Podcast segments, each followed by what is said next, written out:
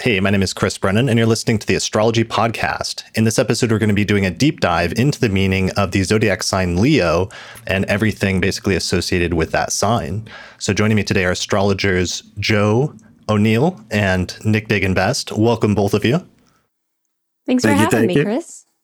Yeah, and uh, we are recording this for those that like the data for the Virgos in the room on Wednesday, August 3rd, 2022, starting at 12:06 p.m. in Denver, Colorado. Not sure what episode this is, somewhere in the 300s, mid 300s, I would say. Um, all right, so joining me today are two Leos. What are your credentials? Uh, first, Jo. What are your What are your Leo credentials? My Leo credentials. So I have a Leo sun and the Leo rising as well, and Jupiter in Leo. Jo. Okay, yeah, that's pretty. That's pretty good. That's pretty good. I mean, that's not like the biggest stellium in the world, but that's pretty good uh, compared You- to things, You call that Leo? I knew that was coming. right? The other Leos in the room. Hey, it's not going to be a Leo episode if we're not constantly one upping each other. So let's- we got. We might as well just get into the spirit of the thing. All right, what do you got, Nick? And hold on, I, I meant to ask ahead of time: Are you both comfortable sharing your charts? Or you prefer not to share the entire chart? It's fine either way. I'm comfortable sharing Jo's chart. Okay. I'm I'm also comfortable sharing Jo's chart. It's been shared here before, so Likewise. Okay, here is Jo's chart really quickly for those watching the video version. So 11 Leo rising, Sun at 15 Leo, Jupiter at 22. Interesting question, discussion question that came up l- lately. Um, and whatever your answer is, I'm fine either way. But are you identify more as a day chart or a night chart? My chart seems to work more like a night chart. Um, I'm sure I could probably do more research as far as ZR goes, but I've had like ZR readings where night chart ZR dates seem to work better. Um, I also have a really angular Saturn that kind of like by degree, like my moon is approaching an out of sign, like out from out of sign, it's approaching an opposition with Saturn. So maybe I just feel Saturn enough to feel like it's a night chart. Right. Well, that would be an interesting case study just because that was something I've been trying to research is this like range of twilight and when a person's born just before sunrise, at what point does it become a day chart versus a night chart and some of the ambiguity there? All right. So we'll, we'll skip the we'll, ambiguous. we'll take a rain check on that discussion. Um, Nick, what are your what are your credentials? Mars, Ascendant, Sun, and Mercury in Leo. All right. I'm gonna pull your chart. Jupiter, Schmoopiter. I mean, I gotta admit that that tops me for for Leonis for sure, for sure. All right, we got four planet stellium versus three planet stellium. We will see during the course of the episode. Interestingly, though, both of you have the sun and ascendant very similar ranges, um, Yeah. being born basically just before sunrise. Uh, yeah, basically with Leo rising and the sun in Leo. So that's pretty cool. Yep. Yep. All right, so those are your credentials. Let me show my graphic image. Um, this is the graphic that Paula Belluomini and I designed that just shows the signs of the zodiac.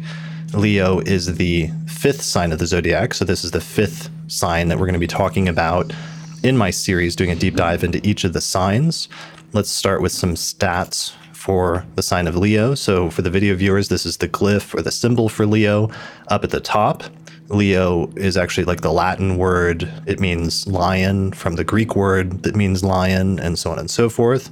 Lion being the like animal totem that's associated with this sign of the zodiac. So Leo is a masculine or diurnal sign because it's an odd sign in the alternation between odd and even signs, starting with Aries. Uh, it's a fire or a fiery sign in terms of the four elements of earth, air, fire, and water. And it's a fixed sign in terms of the uh, modalities or quadruplicities of cardinal, fixed, and mutable. So it's actually the, the second fixed sign in our series following after Taurus. So, uh, Leo is the sign that is said to be the domicile of the sun, or the sign that is ruled by the sun. And it is said to be the detriment of Saturn because it's the sign opposite to one of Saturn's rulerships or traditional rulerships of Aquarius. All right, so those are all the basic stats. Are there any other basic things that I'm sort of forgetting? Um, not as far as those basic stats are confirmed. Oh, th- there's one you're forgetting. That Leo's the greatest sign.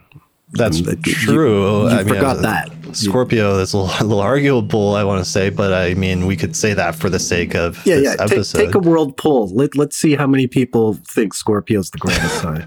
I would. There would be a, a lot of very adamant Scorpios that would answer to that, and But th- there are some Yeah. people who would disagree with Leo. Th- these people are known as the mistaken ones, but there's virtually no Right. one who would who would uh, choose Scorpio. That's just all right, my friend. Well, if you want to put a target on your back with the world's six I know. Scor- I, really Scorpios, then- I just I just got every Scorpio in the world after me. Yeah, that is your not a your- bright move. That is your prerogative. Leos are not known for being bright, just the greatest. That's all. That's the greatest. Well, I mean, bright is a is a thing that we're going to come back to here pretty regularly as a as a keyword for Leo. That's pretty good through its association with the sun. Um, but one last actually thing that we could mention with Leo is that, or two things actually. One, it's a hot sign in terms of the qualities where there's different um, qualities associated with each of the elements. And since it's a fire sign it's also said to be a hot sign. Um, it falls right in the middle of the summer in the northern hemisphere. And in terms of body parts um, it tends to be associated one of the primary body parts it's associated with internally is the heart um, and that's something that we'll come back to as well um, what do you think, Jo? Are there any other like basic things that we have to mention right at the start? I think that really covers most of the basic stuff. Um, the the elemental quality uh, qualities of fire, hotness, and dryness are something I think about a lot when it comes to thinking about fire signs in general, but especially Leo, um, because I think a common keyword we associate with Leo is leadership um, or royalty, and elementally or temperamentally, really, hotness and dryness, dryness especially, kind of denotes separation or like distance. And there's something about being the best or the greatest or being first or in some kind of position of authority that does create some distance.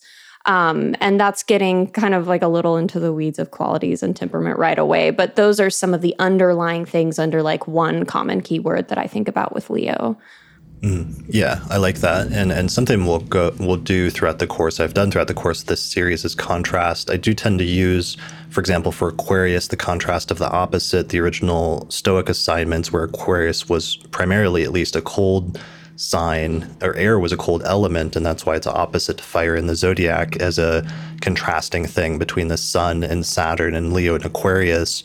So that is definitely a contrast that I want to come back to and, and talk about a lot during the course of this, because one of the things we've done in this series is shown how sometimes you can understand uh, the signs and their individual qualities the best by contrasting them sometimes with other signs. So that's something I think we should definitely do a lot of during the course of this episode. All right. Um, basic archetypal keywords. What are some basic keywords? Where do we need to start? I think we need to start one with the idea of um, centrality, of the sun being the ruler of Leo, and that being one of the main things that we'll come back to a lot. That it's not just um, ruled by the sun, but it's also a fixed sign. So out of the three fire signs, um, you know, Aries is a cardinal sign, so it, it moves, it initiates things. Um, Leo, though, being our second fire sign, is a fixed fire sign. So it wants to stay in place or it wants to develop some sense of like permanence. Um, to whatever extent something can be permanent in this, you know, impermanent world, um, the fixed signs are the ones that get us closest to that. So the concept here is going to be fixed fire as one of our primary things. And what is the most like fixed and fiery thing that we know of? And it's actually the sun, which sits there at the very center of our solar system, and that all of the other planets revolve around. So there's these ideas of like centrality, um, permanence, and other things revolving around it, which I think are at the very heart of not just the significations of the sun, but also Leo. Uh, and many of the other keywords then are, are probably derived from those as central significations. Yeah, this is something I think about a lot as far as um, why Leo is like it is and why the sun is like it is, and the connection between those two is that centrality. Um, and this idea of the sun having to do with selfhood and self concept and some kind of like deep internal purpose, almost like divine purpose, if you will. Um, and how that is so central to our lives as humans and is kind of a driving force. And I think with Leo being a fixed fire sign, there can be a desire uh, that we often see bubble up um, into words like attention seeking or like um, enjoying the attention or the spotlight. Um, there's this idea of like wanting to establish an identity and have it be something authentic and um, and permanent in some way. Uh, which can be really challenging because you know identity is fluid like so much of the world as well but yeah, there's that huge central uh, component to the sun in a chart and then also Leo in a chart that really, uh, I do think it is where so many of these keywords and ideas stem from. Right. So, one of your points is what could be more central to a person than their identity or their sense of self or who they are? It's like right. the most important thing almost to any of the us, but it's also one of the things that we almost take the granted take for granted the most. Right. Okay. Um, identity. Where do you go with that, Nick, in terms of keywords, thinking about identity or or centrality or fixed fiery fieriness? Yeah, um, I mean, I think of it as as being, uh, you know, the, when you think of the axis of Leo and Aquarius, um, Leo is the individual, whereas Saturn is, uh, you know, Aquarius represents sort of like the the greater whole, the the the you know, the collective with a capital C, if you will. Um, so I think of the sun as being, yeah, like about about identity, but like selfhood, individual, uh, individual will, um, and and yeah, in the sense that it's fixed, it's it's it's um, it's about the essential person, the the the the the sense of a person that doesn't change, you know, despite experience or maturity or what have you. There's something uh, the, the, Leos often have a sort of childlike nature. So there's something sort of like always keeping alive the the essential self um, that I think is is you know also rooted in that in that fixedness. Yeah, so like a, a youthful quality is, is something that's often associated with Leo. We saw a little bit of that with Gemini already um, uh, as a sign as well, but Leo is definitely one of those other signs that youthfulness or concepts of youth um, do often come up as very central or very important to Leo. Yeah, especially sort of the playful side. I mean, it's true. Gemini also has a sort of childlike nature to it, but it's more of the sort of childlike curiosity. Uh, whereas Leo, it's it's it's the it's play. Like everything is play. I mean, even when when I'm doing astrology, I'm playing. You know, I'm I'm you know I could be five years old on a swing set. It's kind of that that same feeling, like enjoying what you do. Everything's sort of uh, you know, part of the purpose of everything is is to to to have fun, to play, to enjoy. You know, even when you're doing very serious adult things. Yeah. yeah, I like that. And when you mentioned Gemini's childlikeness being related to curiosity, it made me think of how um, play in a leonine sense is kind of can be kind of performative or like i imagine you know little kids like pretending to be an animal or something when we're oh, talking yeah. about actual children but there's something uh, very performance related with leo as well and i think sometimes that gets kind of a bad rap for being artificial somehow or like fake which mm. it hmm. certainly can be but it's also there's something about um, kind of the inner world or like the you-ness, that essential nature that you mentioned, Nick, being expressed into the outward world, which is kind of a performance. And oh, I think yeah. that's pretty central to Leo as well. Um, so that's something I think about. Too. Yeah, and, yeah. and also just in, in, more broadly central to the sun. I mean, that's part of what the sun does. Mm-hmm. You know, in in any chart, it is sort of the the the part of you that you're putting out in the world. Um, you know, the, uh, how how you're yeah how you, how you're sort of yeah presenting yourself.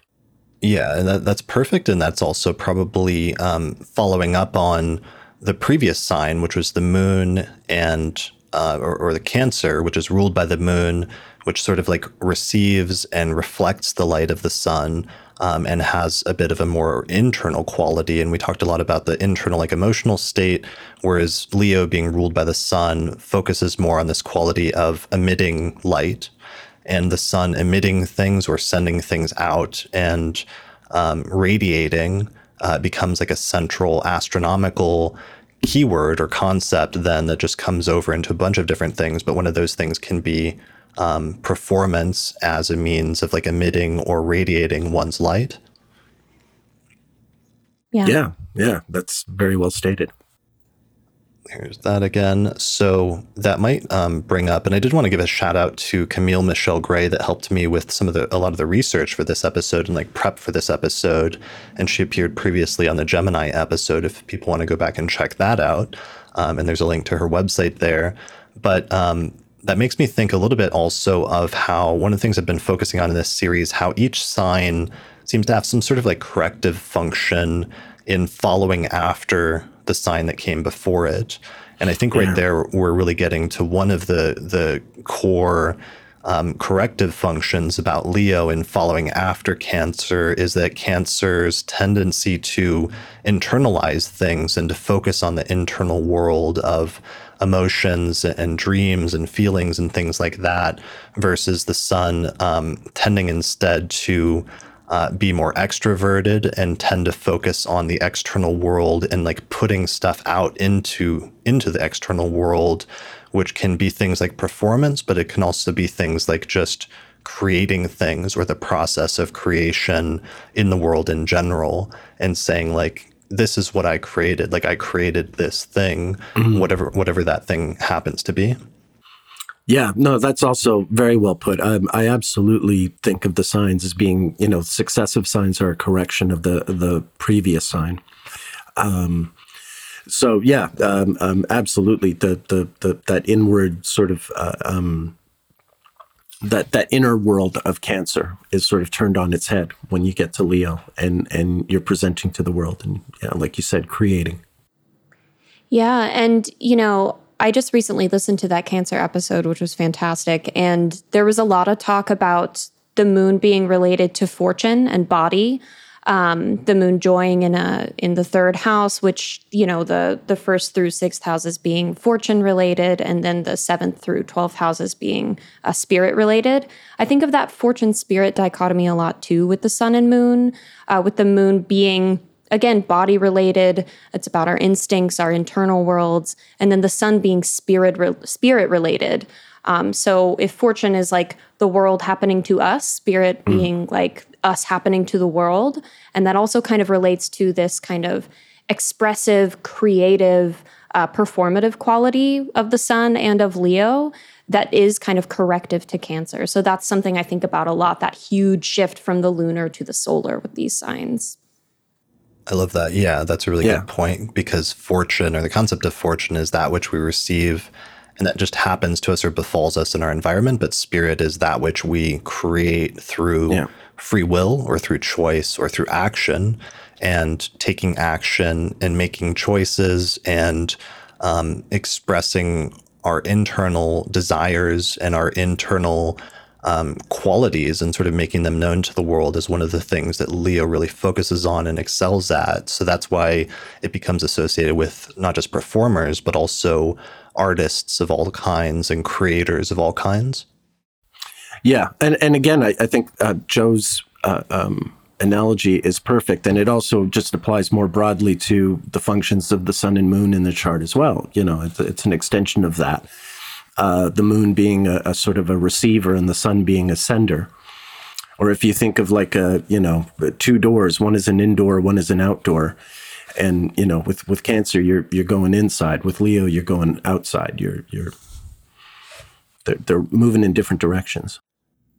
Yeah, that makes me think of one person that has an interesting blend. And we mentioned her in the previous episode, which is the cancer episode for being a sun sign cancer um, but she actually has also or, or, had Leo rising with Mercury Leo, which is the artist uh, Frida Kahlo. So she's an interesting blend between like Leo placements and Cancer placements, and between those two things of like her sort of intense focus on her internal world and some of the things that she dealt with and suffered with in like love or health or um, you know, the loss of chi- a child or other things like that, but then also expressing those things through her artwork and sort of putting some of those hardships on display in some sense seems more reminiscent of some of her Leo placements of Leo rising and Mercury in Leo. Yeah, this is one of the perfect examples because she really is a Cancerian artist. She really is putting on display her. For people who haven't seen her art, I guess they have to Google it, but it really does center on uh, uh, on her physical body. I mean, you know, so much of her painting, she she took up painting um, after after this really damaging accident uh, that that shattered her. She had a pole go right through her pelvis in a bus accident. As she was recuperating, and so her painting was always centered on uh, her broken body and the healing of her body and and how she felt about her body. Um, so it is it, it really is, and and yet um, you know processing her internal cancerian uh, reaction to that, but but uh, sort of putting it out there, you know, putting putting that out inner world out on display. Well, and then the Leo part was that most of her paintings, I think, feature her herself, yes, like self, exactly. self, self portraits. Yeah, yeah, and the, so there's something about that. There's something Leo teaches us about like the value and like appropriateness of of like a healthy obsession almost with self and the journey that each of us is going through in life to understand and to find ourselves and sort of like dig it up in different stages and, and discover who we are and what we're doing here in some sense and that that can be healthy and restorative and while there can be like downsides or shadow sides to that, that there can be something also that's very enriching and necessary about that at the same time. Right. Like I even think about the sun, um, the analogy of like the sun being the center of the solar system, and this idea that there's like a self centeredness about Leo or like the sun in Leo, uh, which there can be. But I think there's something to that kind of like a genuine self fascination or like a, a desire to really fully understand your own authenticity and be able to um, radiate that outwards. Um, and thinking about this even in the context of relationship, like your your own self and who you are, your needs and desires, and your authenticity is such an important reference point in relationship or in a group setting or just interacting with the world. And I think there's so much focus on um, cultivating that and kind of honoring that with Leo. Mm. Yeah, that's a really good point. Uh, funny note that Camille Michelle Gray noted in her, in her, notes in her research for this when she was helping me was that Salma Hayek, who campaigned for uh, the Frida Kahlo film and who ended up playing Frida Kahlo in that film like 20 years ago, uh, that biographical film has Venus and Mars in Leo, and her Venus conjoins Frida Kahlo's first house, Mercury in Leo, um, which is kind of a beautiful and brilliant way sometimes that that, that can be expressed or that um, individual actors, sometimes are artists, can have astrological connections that echo uh, or, or, or in some ways reflect the things that they're actually demonstrating through their acting or through their art. I, I love that this is coming up. I just to to be a little more Leo about this. The very first astrological employment I ever had in 2000 was writing articles for stariq.com. And the very first article I ever wrote for them was called Frida Kahlo and Salma Hayek, Peas in a Pod or Saturn in Pisces. And it was, the film hadn't actually been made yet. They had only just secured Julia Taymor to, Julie Taymor to direct it. So it was going to be made. And I was just writing about the fact that it was going to be made. And and I wrote this whole thing about how Frida and, and Salma both have Saturn in Pisces and how, you know, it, it, applied to both their lives and how it connected them and so forth. So, um, just as an aside, it's so lovely to be 22 years later to have the same subject coming up. Yeah, that's brilliant. And we don't have a birth time for Salma Hayek, right? No, she was born in Mexico and it's harder to get Mexican okay. birth times. I just did a noon chart, but for those watching the video version, here's her chart with Mars at five degrees of Leo, if this is correct, and mm-hmm. Venus at 22. Does that look correct? Mm-hmm. Yeah. All right. Yeah. And there's that Saturn in Pisces at the bottom. And yeah, they both had Jupiter in Cancer for that. Yeah. Matter. Yeah. I was just uh, about to say they share that too. Yeah, um, I mean, effectively, Salma Hayek was born on what would have been Frida's second Saturn return, which is always a Ju- mm. Jupiter return as well. So that's, I mean, Frida died about, uh, she died in 54, um, shortly after the attack on Guatemala. The last thing she did was protest that. So yeah, she died in 54 uh, during the Mars retrograde that went from Capricorn to Sagittarius, the first, uh, second Mars retrograde in Capricorn since she was born with Mars retrograde in Capricorn. Um, so yeah, there's there's an interesting theme with all that as well. But um, yeah, even though Frida died long before Salma was born, there's still, you know, that sort of Saturn connection between them, I suppose. Mm, nice. Yeah. All right. Um, are there any other examples that either of you can think of besides those two that invoke some of the I don't know, the keywords that we're, we're talking about or thinking of at this point when it comes to Leos? Or do you have any favorite Leo celebrities or examples that you think of when you think of the sign? Well, um, I mean, I, I, I have a bunch of Leos I think about, but they're not creative people. Um, they're, they're more the shadow side of Leo. Okay. Well, we've been saying only positive things. At some point right. in this episode, we do have to say some negative things. So maybe that can be the good segue. So give it give it to me okay. straight straight. Okay. What are some of the da- shadow ones? Well, yeah, I know. I started this episode by talking about how great we are, but um, right. some some of the worst people who ever lived have been Leos, and it's worth mentioning that. Um, you know, you you get your Napoleons, your Mussolinis, your Castros. Um, okay.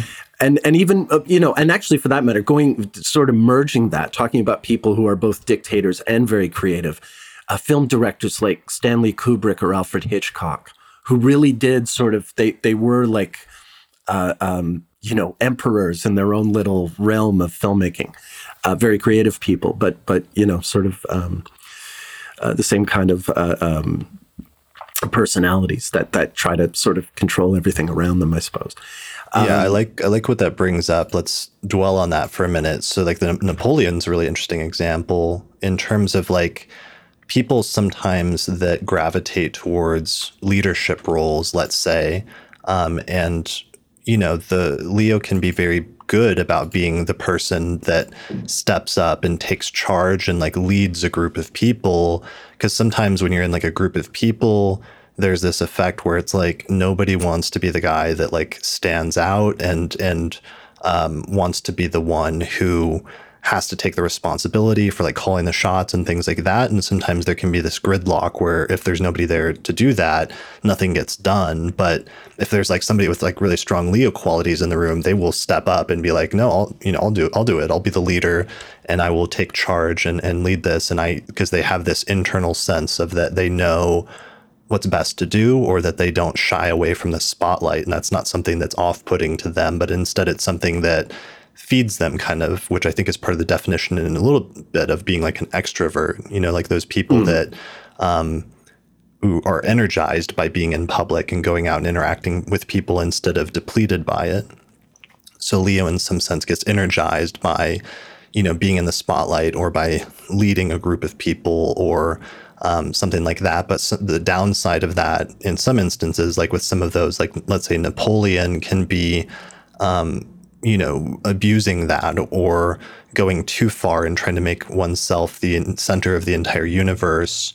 Um, and there can be this like egotistical sort of streak to that in some sense. Yeah, there's there's a double edged sword to the the Leo sense of self. You know, um, the it's often said like Leos will take all the credit for something, but you know they'll also take all the blame. they'll they'll you know like uh, um, it, it, depends on the circumstance. So and and there's there's truth to both those extremes, but that that sense of like you know it all falls on them whether it really does or doesn't. It's sort of um, there's there's this uh, sort of presumption that that in fact uh, they do. Here's Napoleon's chart. So yeah. Sun at 22 Leo and Mercury at 6 Leo. Yeah. Possibly if he was born around this time of day, which is possible around just before midday with Scorpio rising and the Sun and Mercury in the 10th whole sign house. Um, yeah. So, is there anything else that what, what did Napoleon for those that aren't like history buffs on um, you know 18th, 19th century, 18th century history? What did Napoleon do, or why is he a good example of like a Leo and, and both the positive sides and the negative sides? Um, well, Napoleon um, basically in the in the middle of the French Revolution, as it was all getting sort of too crazy and unmanageable, he sort of um, surfaced as a military leader. I mean, part of the French Revolution involved France being at war with every country that surrounded it, and so he took over as a military leader and really sort of countered um, all the military action being taken against France because of the revolution, and uh, but but you know that sort of spread, and he went from being a successful general to becoming the political leader of France, and people were still okay with that because the revolution was kind of ending. But then he crowned himself emperor. I mean, the most Leo thing you can do. Like in those days, Yeah, never put it pat. Like never. If you've ever, what, no, but it's even more Leo than that. Just but like, give me a second here because if you give them a peop- chance, they will crown themselves as emperor. Exactly. that's But- that's but- all I'm saying. but but it's he he he's even more Leo than that because Okay. he it- usually what would happen if you had a new coronation, you know, i- i- with a Catholic nation, the Pope would crown the monarch. But what Napoleon did was he had the Pope come to the cathedral where he was being crowned to watch as Napoleon picked up the crown and put it on his own head. Mhm. So like it's it, yeah yeah it's it's um it, it's just layer upon layer of Leoness. Yeah, he he took it a step further. Um, and so yeah, eventually he got too big for his britches. He invaded a few too many countries. Portugal and Spain wasn't a good idea. Russia was definitely not a good idea. And um, you know, things rebounded against him and he was dethroned and Well, I mean, they, and then they like deported him in and then he isolation escaped on an island. yeah, then he Yeah, yeah. escaped, and wasn't there something crazy where then he comes up? He so he, he gets caught. He gets um Yes. exiled. So the Exiled. country to, They're not gonna- they're not- yeah, they're not to an island just off Europe. That yeah. right. So they won't kill him, but they put him on an island, and they say you're going to live the rest of your life here, and that's it. So you're lucky, basically.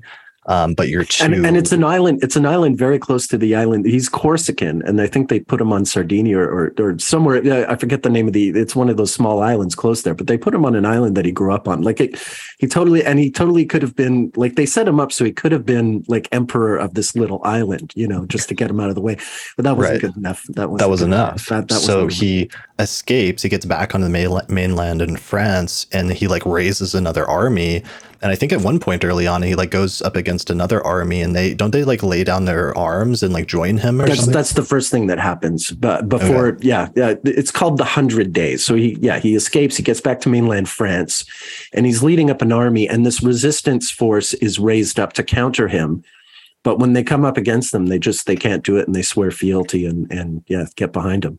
he must have had like really good hair or something like that. Like that's what I imagine is just like He did when he was young, but by this point, he's you know looking more like me. Uh, you know, things are are thinning out, and he's not. Yeah, he's not quite his former um, attractive self. So it's. Um, all right. Well, Mind still, you, he always he he he got his portrait painters to make him look better than he really was. That's the other thing.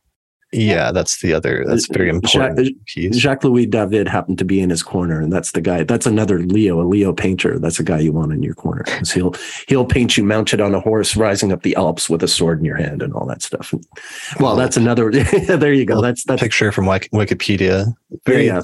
That's uh, the low key is not like like a uh, word for for Leo. Like No. they have to go all the way. Like the extravagance of presentation sometimes is one of the Leo keywords. Right. Look look up for look the portrait of him by Jacques Louis David when he's it's an earlier one when he's got his long hair and he's on his mounted horse climbing the Alps about to sort out the Habsburgs in Italy. I love this Um, idea that there's like a Leo painter that's like in his corner for like Oh, this yeah, yeah, ancient Instagram filter idea of like, oh, Yeah, don't worry, yeah, I'll make well, it look really good. I'll yeah, make yeah, it no, look but it, I mean that's David had been painting all along the revolution. Like one of his famous paintings is is Marat when he'd been assassinated, falling out of the bathtub. Like he'd been documenting the. Re- yeah, there you go, there you go. there it is. That's good. Red There it cape. is. yeah yeah you know um, so napoleon was in charge of his own pr and he really knew what he was doing like those paintings speak volumes you know they, the, there there is no photography yet so that's that's it that is your Yeah. instagram So Leo has some kind of like innate sense of yes not just PR, but like public perception and the way they are perceived and the way the public perceives them being really important thing to them.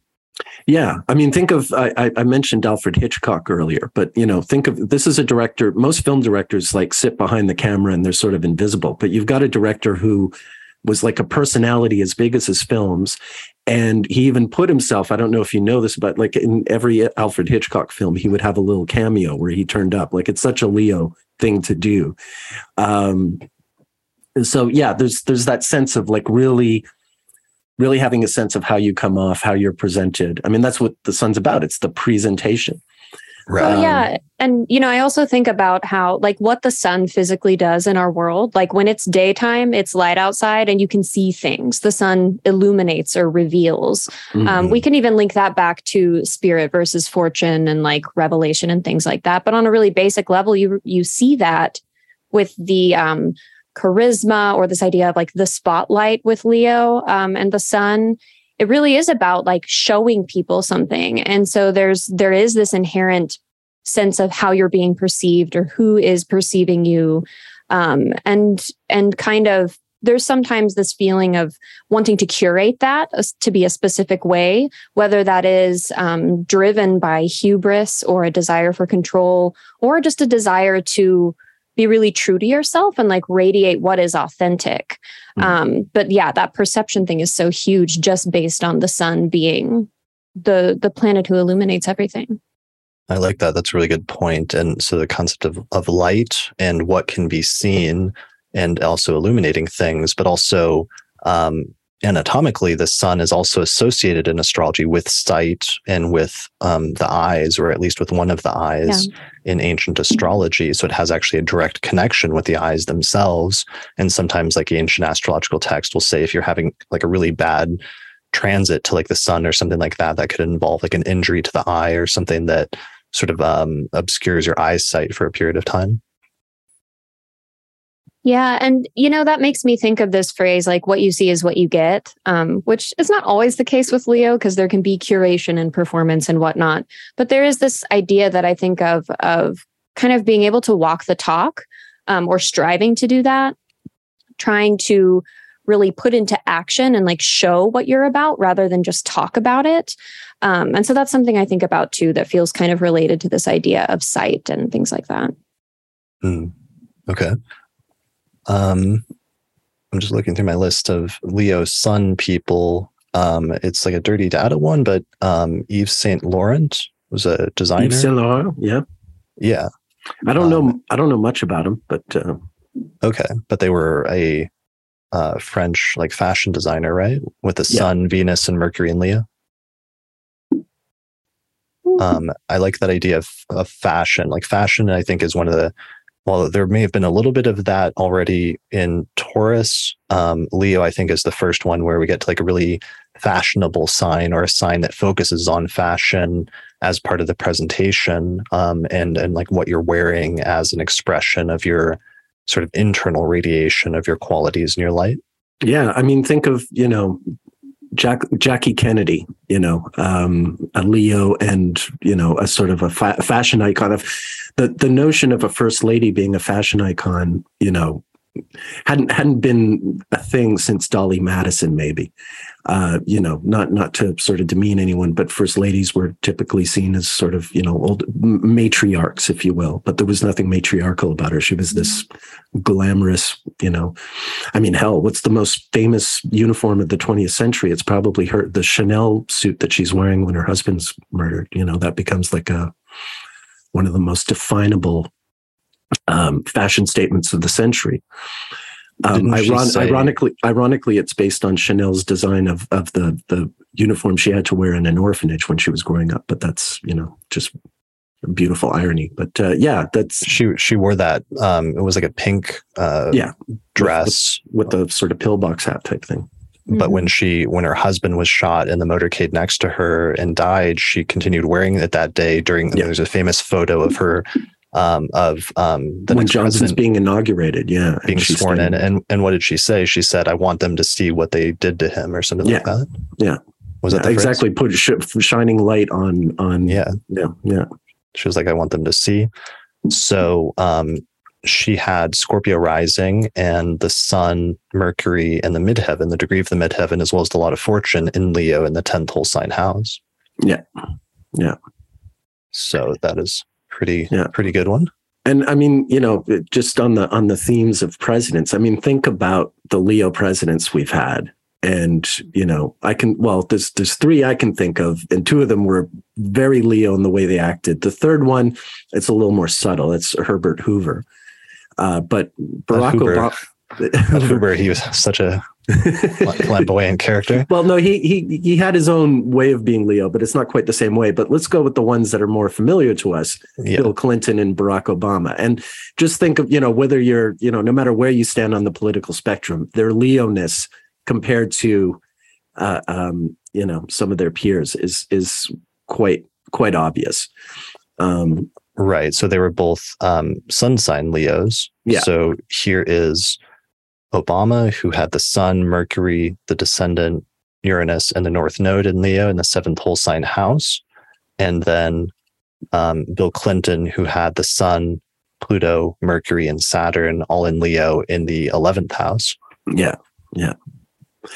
Um, and of course, we're, we're, we're leaving out one guy, um, but well, he's two, got, two Leo risings that are yes, exactly, exactly. Yeah. Uh, I think we know who one of them is uh, right off the bat because um, Let's go chronologically. Let's go chronologically. Save the okay. best for last. so uh, the first one um, was George W. Bush. So the younger George Bush was a Leo or is a Leo rising, right? Mm. Correct. Yeah, and he's just like Frida Kahlo. He's turned into a painter. Not quite as good, but um, all right, there's his chart. So ascendant at seven degrees of Leo, Mercury, Pluto, and Venus um, in mm. Leo in the first whole sign house. Mm. And then um, more recently, we had another president who had Leo rising, um, and that was Donald Donald Trump. Who there were two different times, but when the birth certificate was released, um, it turned out he still had 29 Leo rising, so uh, barely a Leo, but I think fully qualified Leo. I don't think anyone would argue that point at this point. Yeah, um, I think it's it's worth since he's coming up. It's worth talking about Regulus, the star, um, which is very close to his Mars and ascendant. Um, Regulus is is a, a, bright. It's one you know considered one of the royal stars, a very bright star, right on the ecliptic. Uh, it's the heart of the lion in terms of its place in the constellation, and it's a star like like the royal stars. It comes with a sort of blessing slash curse to it and you know the blessing is uh, you know prominence and authority and and all, all the sort of leadership traits that uh, um, you know charisma uh, that that um, leo embodies but it comes with this big sort of caveat which um, which is arrogance. Um, people with prominent regulus are punished for their arrogance. Um, and no matter what you think of um, you know, uh, DT. Um, you know, if you ask him, he's being, you know, forget about what we think. If you ask him, he's being punished for his arrogance. You know, he's he's he he's constantly complaining about how uh, you know, victimized he is now he's the most victimized person in history and everything.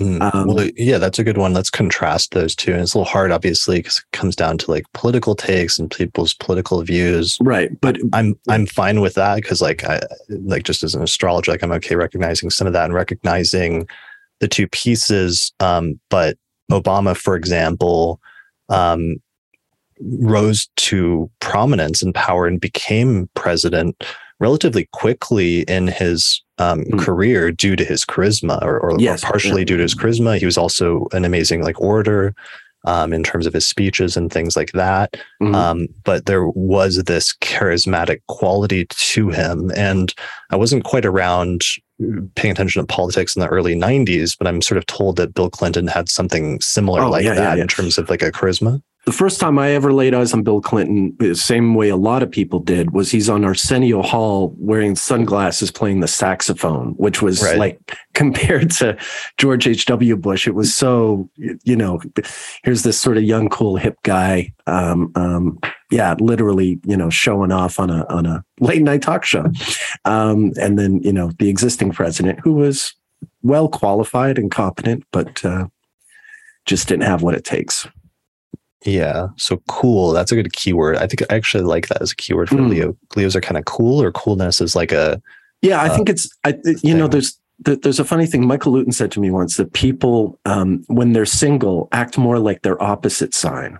you know like when they're when they're projecting when they're trying to sort of you know attract and so leos will act like the, i think cool is really aquarius but leos mm-hmm. will act that in the same way like aquarians will sometimes pretend they're leos um, there is something about that axis that does sort of transfer back and forth um, and I always like that analogy, and I sort of know what he means. You know, like um, there there is a you, you, might try to project the opposite of of what you are in certain instances. Yeah, that makes sense. So so yeah. Obama had this this coolness, this charisma.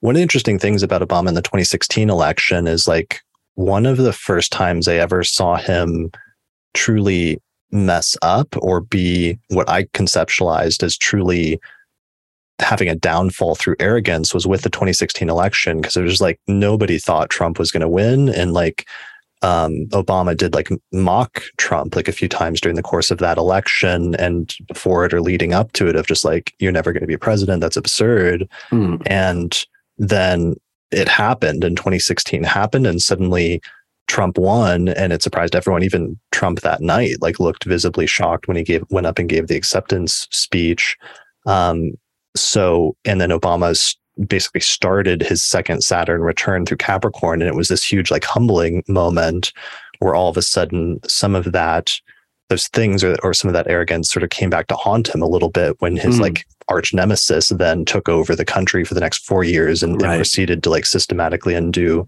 much of what he had set up. But that's a really interesting thing that can sometimes that arrogance can sometimes be like the downfall or can backfire on leo as part of the shadow side of the leo archetype that that reminds me this is a slightly slightly slightly not off topic but just sort of going not specifically thinking of obama and trump but it comes it brings to mind another big keyword keyword for leo and that's loyalty that's mm. a big one and in fact, if you want to, you know, when you think about like history, when you want to hurt a Leo, you know, you you you stab them in the back. You know, you you you betray them. Um, I think of Julius Caesar, who we don't know if he was a Leo, but he sort of you know embodies Leo and that sort of uh, leadership role and just being sort of taken down that way. That is a sort of a classic Leo takedown. Um, so yeah, there's there's there's something about that the the loyalty people command. I mean, people we've been talking about, um, you know, Napoleon enjoyed, as we've demonstrated, incredible loyalty, um, and and it, yeah, it's a Leo, it's a Leo sort of uh, uh, value, um, and arguably the highest one. You know that. And, yeah. Yeah, they really value it and sometimes almost like demand loyalty. Yeah. Um, because to be like disloyal or or seen as disloyal to Leo is can be one of the biggest you know things that can put you on the bad list uh, yeah. for a Leo. Yeah. Um, what do you what do you think about that, Jo? Yeah, I agree, and I'm glad you brought that up. Um, loyalty as a as a very core Leo characteristic, it makes me think of some other Leo characteristics, such as um, sincerity or a very genuine quality, um, or even honesty. Um, as of course, there's not always like pure honesty when it comes to, especially when we're talking about politicians, obviously. Mm. But there is kind of like an earnestness that can come along with Leo, um, and and a generosity of heart as well. Um, I think of terms like open-hearted when I think of Leo and the, you know, their their best qualities. We talked a little bit about the shadow stuff, but um, I think Leo placements can be very, very loyal and in their earnestness can expect that from others and at least hope and wish for that from others. Um, because why wouldn't you? You know, when you are open-hearted, when there is that trust, um, I do agree that that trust being broken is like a huge. It's it's heartbreaking. Uh, speaking of the heart and Leo, mm-hmm. um, but it's a it's a huge burn to a Leo, and I think that's super important for this sign of the sun that is about this kind of um, this almost kind of transparency and honesty. Those are some of the other related things I think about um, when it comes to loyalty. Mm. Yeah, yeah, that makes sense. Yeah. Yeah, and uh, you, I love the word you use, earnestness, because that's that's so Leo. You know, uh, uh, right or wrong, there's a sort of it's again it comes down to that childlike thing. Um, mm-hmm. I think of mm-hmm. Leos as being kind of gullible. You know, they're not if if they're cynical, it's because life made them that way, and not you know it's not innate. Uh, there's not sort of like an innate um, you know, not like you Scorpios. You know, we're not born just like sort of sus- suspecting everyone with like a It- born with like a switchblade, like hand, like yeah, yeah. right out of the uterus. Yeah, yeah. Yeah, no, there Um, is there's a sort of childlike presumption, like you know, hey, I'm going to love everyone, and everyone's going to love me, and you know, I mean, of course, life eventually sorts that out, but um, One of the funniest significations I laughed at when I did, I did a poll like I've done for these episodes on Twitter of like what keywords you associate. One of the funniest ones I laughed at that somebody gave was uh, golden retriever for for Leo. that was just I saw Yeah. that and I was like, God damn it. yeah, yeah. That's, I hate really it because good. it's kind of true. Like there's No, like an is. exuberance and yeah, I mean, I yeah. have Jupiter in Leo also. So like this is coming from my own bias, but like I've always had that kind of like um undying optimism somehow, like also with angular Saturn. I don't understand how it works. But um, but yeah, there is this exuberance and like um people eager to you know, please. eager yeah eager to please yeah. like just like dogs are so loyal as well and they're just dogs aren't like hiding anything or censoring anything like there's that pure life force just like radiating out Mm. um and there there is something very leonine about it Hate Mhm. to Yeah, yeah. I know, just I know. like you, just, big uh, dumb dumb beautiful animal. Like Leos are kind of like the the him, himbo himbos of the zodiac. we're, we're starting. We're going to start a world war between all Leos and all Scorpios. All Scorpios, okay. i'm taking it as a compliment and it, it makes me think of speak i know like we're virgo is a different episode but i think about um the qualities of leo and sort of the corrective function of virgo to leo and i think about virgo as like modulating or like editing a little bit of that and you know of course i do i have three virgo placements to go along with my two leo placements Three But, Virgo um, placements. You call those Virgo? Oh, no. Sorry. no, no, no, no, hey we both have venus in virgo so We we, can kind of we can we can gel on that Uh, um, astrologers have stellium measuring contests. Like that's the, that's the new thing. I didn't I didn't realize that was a thing, but now okay. All But right. now- keep, but keep it in, keep it in your Leo's keep it in gonna your Leo. pants. Leo's gonna Leo. Yeah. yeah. All right. We'll keep it in your pants for this episode, and then um, that's great. The modulating quality because it's good to start bringing that that contrast, which is like when we switch to Virgo and you get that corrective function or feature of that sign. One of the things is it's much more like an- analytical and uh, you know a little bit like intellectual and almost overly focused on the intellect, but also there's like a humbling that happens. Like suddenly you get way more humble when it comes to Virgo. And that's another thing that can happen is sometimes these this corrective function can almost like overdo it compared to the previous sign. Um, and I think that's part of the major contrast between Leo and Virgo is sometimes um, you know, Leo can be more self-centered or more egotistical in some some ways, and then Virgo can take it the opposite uh, direction and be almost like self-sacrificing or just overly helpful or overly trying to be sort of like an assistant to somebody else in, in some sense. right Yeah. like- I, oh go ahead nick no, you go ahead. What were Um, you going to say, Jo? Um, I was going to say, you know, thinking of Leo and Virgo together and um, contrasting them, there's this idea of what was expressed or, uh, yeah, what was expressed in Leo. Um, moving into Virgo, it's like, okay, but how is it useful? But what is its function? And, you know, that too can go way too far because Leo, again, counterbalances Virgo by saying it's useful because it's authentic. It is expression, like it's life force, it's the creative force uh, that we all have, and we all have a right to to put forth into the world. And arguably, that's an important thing for each and every one of us to put into the world. But um, you know, a little bit of curating or or editing or optimizing um, is a good thing with Leo and Virgo together. But it's, it's interesting to think about it going both ways, not just from Leo to Virgo, but also how does Leo counterbalance that overly analytical kind of analysis paralysis thing that Virgo can do. Mm. Yeah, for sure. That makes sense. Um, that made me, for some reason, think of um, gold. Like gold is actually a major sun, but also like Leo thing. And just the the notion of gold, or sometimes like liking to decorate in gold or liking golden things. Um, that was one of the funny, like weirdly, like stereotypical things about Trump uh, when he was president. And just looking at his biographies, like he liked to like decorate everything with gold, and that was like his one of his Gold, things. gold toilet. I mean, Yeah, yeah.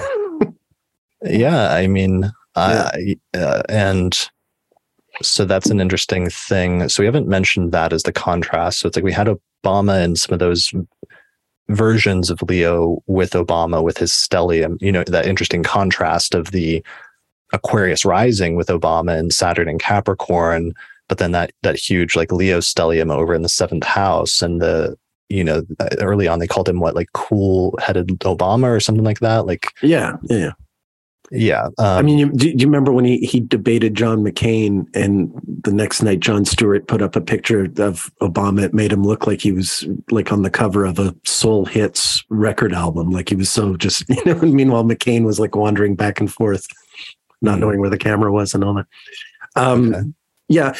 Obama, I mean, when I think of Obama, and the first time I saw him, it reminds me of the first time I saw Clinton. I saw Obama when he, in 2004, he gave a speech at the Democratic Convention, and that people immediately zeroed in on him on on you know his his charisma and his speaking skills. And next thing you knew, he was you know um, winning all these primaries and on his way to become president. So it was, I mean, he really sort of came out of the blue. And it was really in that same way that I remember seeing Clinton, where just, you know, out of the blue, he appeared on TV and it was just everyone knew instantly, oh, this should be the dude, you know? Yeah.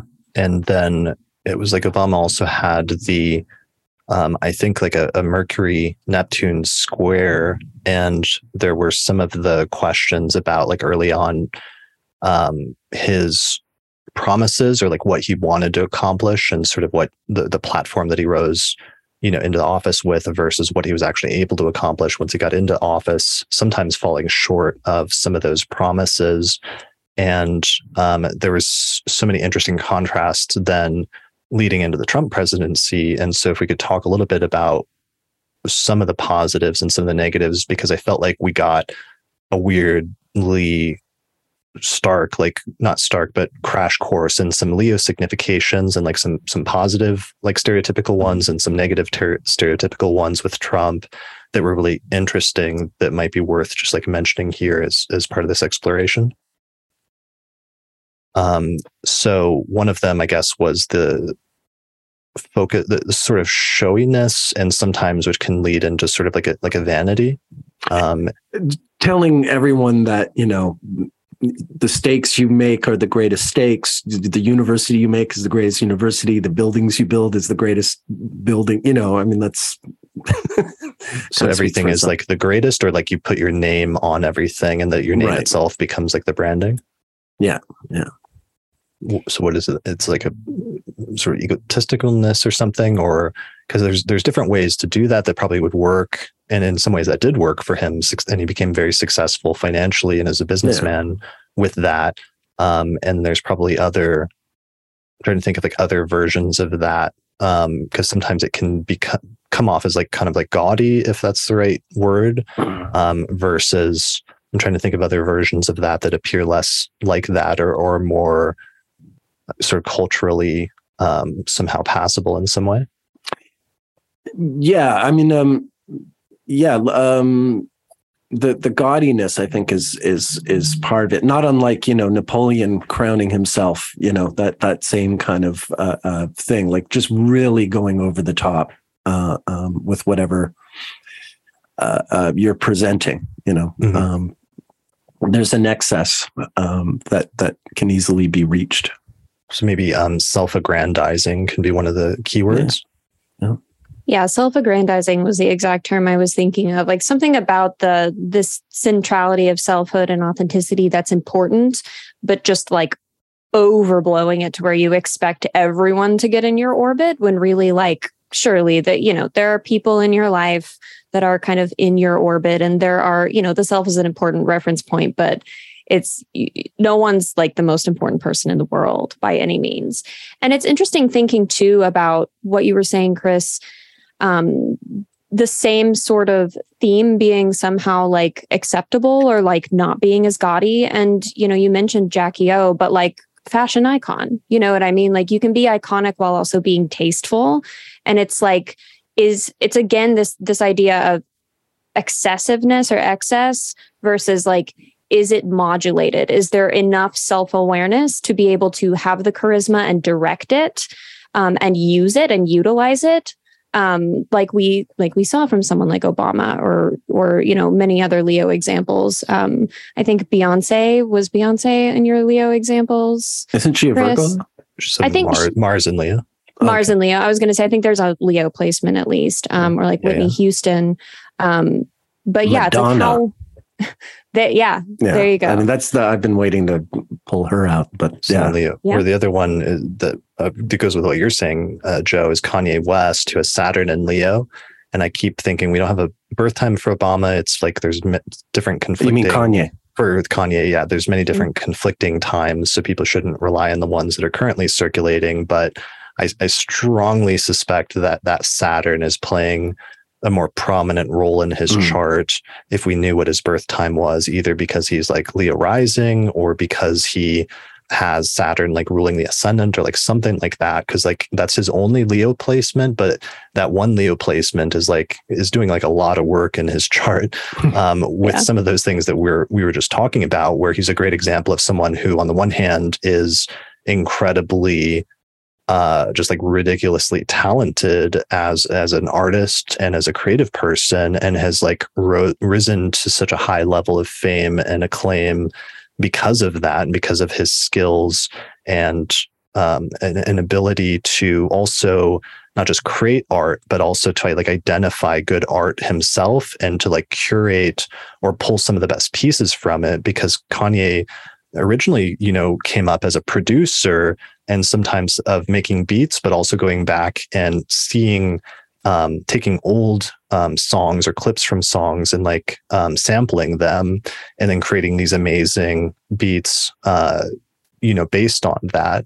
So there's something also with leo or or some level of creatives about not just creating something nice but also being able to recognize and identify something that is aesthetically pleasing at the same time Yeah, Um, that's that's a huge thing, and this might be veering. If we still want to talk about examples, we we can and should. But it makes me think of this idea of Leos being like the best hype people imaginable. Like if you need someone to gas you up, find a Leo who loves Mhm. you to do it. Um, and there's this idea of not only being able to attract attention, but also to direct it.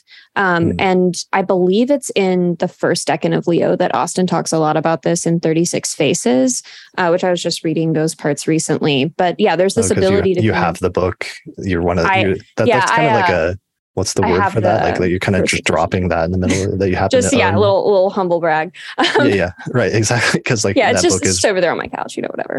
very you have like three copies Yeah, just you know, casually, just in case. Um, nobody has copies of the book because it's been out of print forever and austin is is really taking his sweet time getting version two out but it'll be out soon i, I am told so Yeah. go go ahead um, that was really it. Just this idea of being able to direct the spotlight and direct attention um, rather than just gather it or absorb it or, you know, inflate because of it. Um, and we see that with Kanye being able to like really recognize talent and and sort of uh, transfer the spotlight to these people who then there's this idea of like, oh, Kanye said they were good. So like we, you know, we should pay attention. And then we see like authority coming through or like kind of leadership qualities there, these other kind of Leo aspects. But um being able to direct attention, not just absorb it, is something I think about a lot. I love that. That's brilliant. Like the, the delegation of the spotlight, the ability to Right. delegate the Mhm. spotlight and I mean, point it in different directions, like the Nicki Minaj verse uh, on Monster in his like 2010 album, and how he featured her there, and that really just like made her entire career at that point in some ways. Um, and had her sort of like allowed her in some ways to outshine him on his own song. Um, I don't know personally, actually, not knowing him if he was like super stoked about that or if that was like okay with him, but that's kind of what happened. And it was something he's been good at during the course of his career. I think a classic example is when he, excuse me, when he went and um, during the one of those award shows, and Taylor Swift had just been awarded an award, and he went on stage and snatched the mic from her and said Beyonce should have won or something like that. I mean, talk about advocating for people. That's uh, Yeah, well, that's a great example because what, he was trying, what, he, what he was trying to do in his like semi-drunken state was like point the spotlight as his friend Beyonce, who he felt like was being unfairly, um, you know, not given the award for having what he considered to be the better music video, and then it was given to Taylor Swift, and so he was trying to like redirect the spotlight uh, from Taylor onto his friend. Um, although, ironically, I think that was one of the things that led to because he also viewed that, I think personally, as an act of like loyalty to his friends, to Beyonce and to Jay Z. And ironically, that was part of the beginning of the like falling out for several years. I think between him and that couple was um, they didn't like appreciate it, and he didn't appreciate that his act of like loyalty to them wasn't um, returned in kind or wasn't right. appreciated in some ways. Right. I, I, should look at the transits for when that happened, but uh, yeah, no. I mean, but it just it called to mind after everything Jo was saying. I was thinking like, well, you know, that really, that really yeah. did the trick. So here's Kanye's noon chart. So the houses and the ascendant are not necessarily correct, but there's that Saturn at 12 degrees of Leo. Um, and it's it's interesting. It's squaring Uranus at eight degrees of Scorpio. Uh, as well as sextile six, Jupiter, six Jupiter degrees. 14. Is it eight? Oh, sorry, my eyes are failing me. Sorry. Yeah, and Saturn's at 12 Leo, and it's sextiling mm. also Jupiter at 14 Gemini. Um, there's other things there though with Kanye in the, the Leo example because it's like Saturn and Leo where Saturn has its um, detriment or its antithesis or exile, so it struggles a little bit more um, to do well because it's in a foreign position there. And this is something that it seems like Kanye struggles with, where on the one hand he has been able to become very successful and, and become a central figure in like culturally over the course of the past decade or two. But then at the same time, sometimes he like goes too far, or sometimes his self-aggrandizing tendencies get the best of him. And um, yeah, just a little bit ridiculous. It looks just a little bit ridiculous sometimes. A little bit, a little bit over the top. Sometimes a little bit um, like there's some keywords there. It's not like flamboyant, but there's other versions of that, like extravagance. Like extravagance is a good Leo keyword, mm. I feel like. Mm-hmm. There's a lot of other things we can say about Kanye, about Trump. Why don't we start moving on? One of the things I like to do is to contrast. We've done a good job so far of contrasting like Leo and Cancer a little bit, Leo and Virgo. Um, we might want to move into contrasting it with some of the other signs. Um, one of the ones that we've started to do a little bit was uh, Leo versus Aquarius. And that might be something that we could get a little bit more mileage out of. I know we've done a little bit already, but so Aquarius is also a fixed sign. Um, it's an air sign. So it's an air sign. In ancient, the Stoic qualities and like Vettius Valens, associated air with coldness or, or air with a cooling property. So that was supposed to contrast Aquarius, which is right in the middle of winter, the winter season in the northern hemisphere, with Leo, which is right in the middle of the summer. So this notion of like cold being opposite to hot, and also Saturn being the furthest and slowest and dimmest of the visible planets, being the rule, traditional ruler of Aquarius, being opposite to the Sun, ruling Leo. Um, how, what are some of the ways, or what are some of the keywords with Aquarius that kind of like contrast um, with the keywords for Leo? Detached, mm. because Leo is not detached. right. It might pretend sometimes on a front, but yeah. So Camille wrote down some ones, or did you have something, Jo? Oh, I was just going to say it's it's hard for me to think of the contrast between Leo and Aquarius without thinking of the contrast between the Sun and Saturn, right. and the Sun having so much to do with selfhood and those kinds of things and identity, with Saturn being just not concerned with those things, much uh, less concerned about the self and more concerned with um, what is sustainable, things like longevity. I imagine like the king in the center of the the capital or the city and then like the hermit that lives like out on the mountaintop being saturn just like reading old texts all day and like meditating. Um, they're very very opposite priorities when it comes to the sun and saturn and i think we see that reflected as it trickles down into the signs they rule. So those are things i think about a lot with uh, leo and aquarius. Yeah for sure. Yeah, and and by extension of that, the the the sort of the childlike quality I was I was mentioning with Leo that extends mm-hmm. through adulthood is sort of in reverse with Aquarians who are you know born at eighty. right.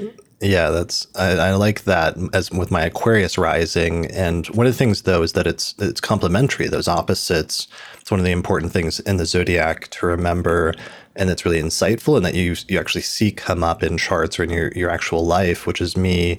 um, having that Aquarius rising with Saturn ruling the ascendant and everything, that I just like attract Leo risings, and and many of my closest friends have always been Leo rising, including the two of you. Um, so with with the ascendants being opposites, sometimes that old cliche notion of opposites attract is sort of true because it creates like a wholeness when you take two halves or, or two halves or sides of the same coin. For sure. Uh, speaking as someone who not only has the ascendant opposite your ascendant, but my sun is opposite your moon, my moon is opposite your sun.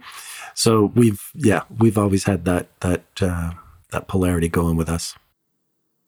Yeah. yeah. And, you know, what's interesting right now um, is my partner has Aquarius rising as well, but is a Leo. So, like, he really has both of those things present in mm. his chart very prominently. So, it's interesting to see that contrast li- in lived experience, like, all, like right in front of me all the time. Um, and it can feel very like a, it can be kind of like a torn in two type of feeling sometimes uh, when you have that contrast present in natal charts. Um, but yeah, there I'm getting to see a lot of uh, ways that that Leo Aquarius axis plays out just in in everyday life with that. So. Hmm. Yeah, that's like, you know, Obama's chart was like that with Aquarius rising and the sun mm-hmm. in Leo, or even um, it makes me also think of Carl Jung, who had mm. uh, mm. Aquarius rising with Saturn in Aquarius and the sun and Uranus in Leo in the seventh. Yeah, and I think with Aquarius, there's this kind of like bird's eye view idea, this like uh, Saturnian perspective, this broadening, where with Leo, we really get this understanding like from the inside out. Um, that's something I think about too, because you said detached, and that makes me think of the word distance, um, where there there is more perspective. There's more perspective of where you where one individual fits into the whole with Aquarius, where you you are in that like you're very in that perspective with Leo, uh, viewing it from the inside rather than like from the outside.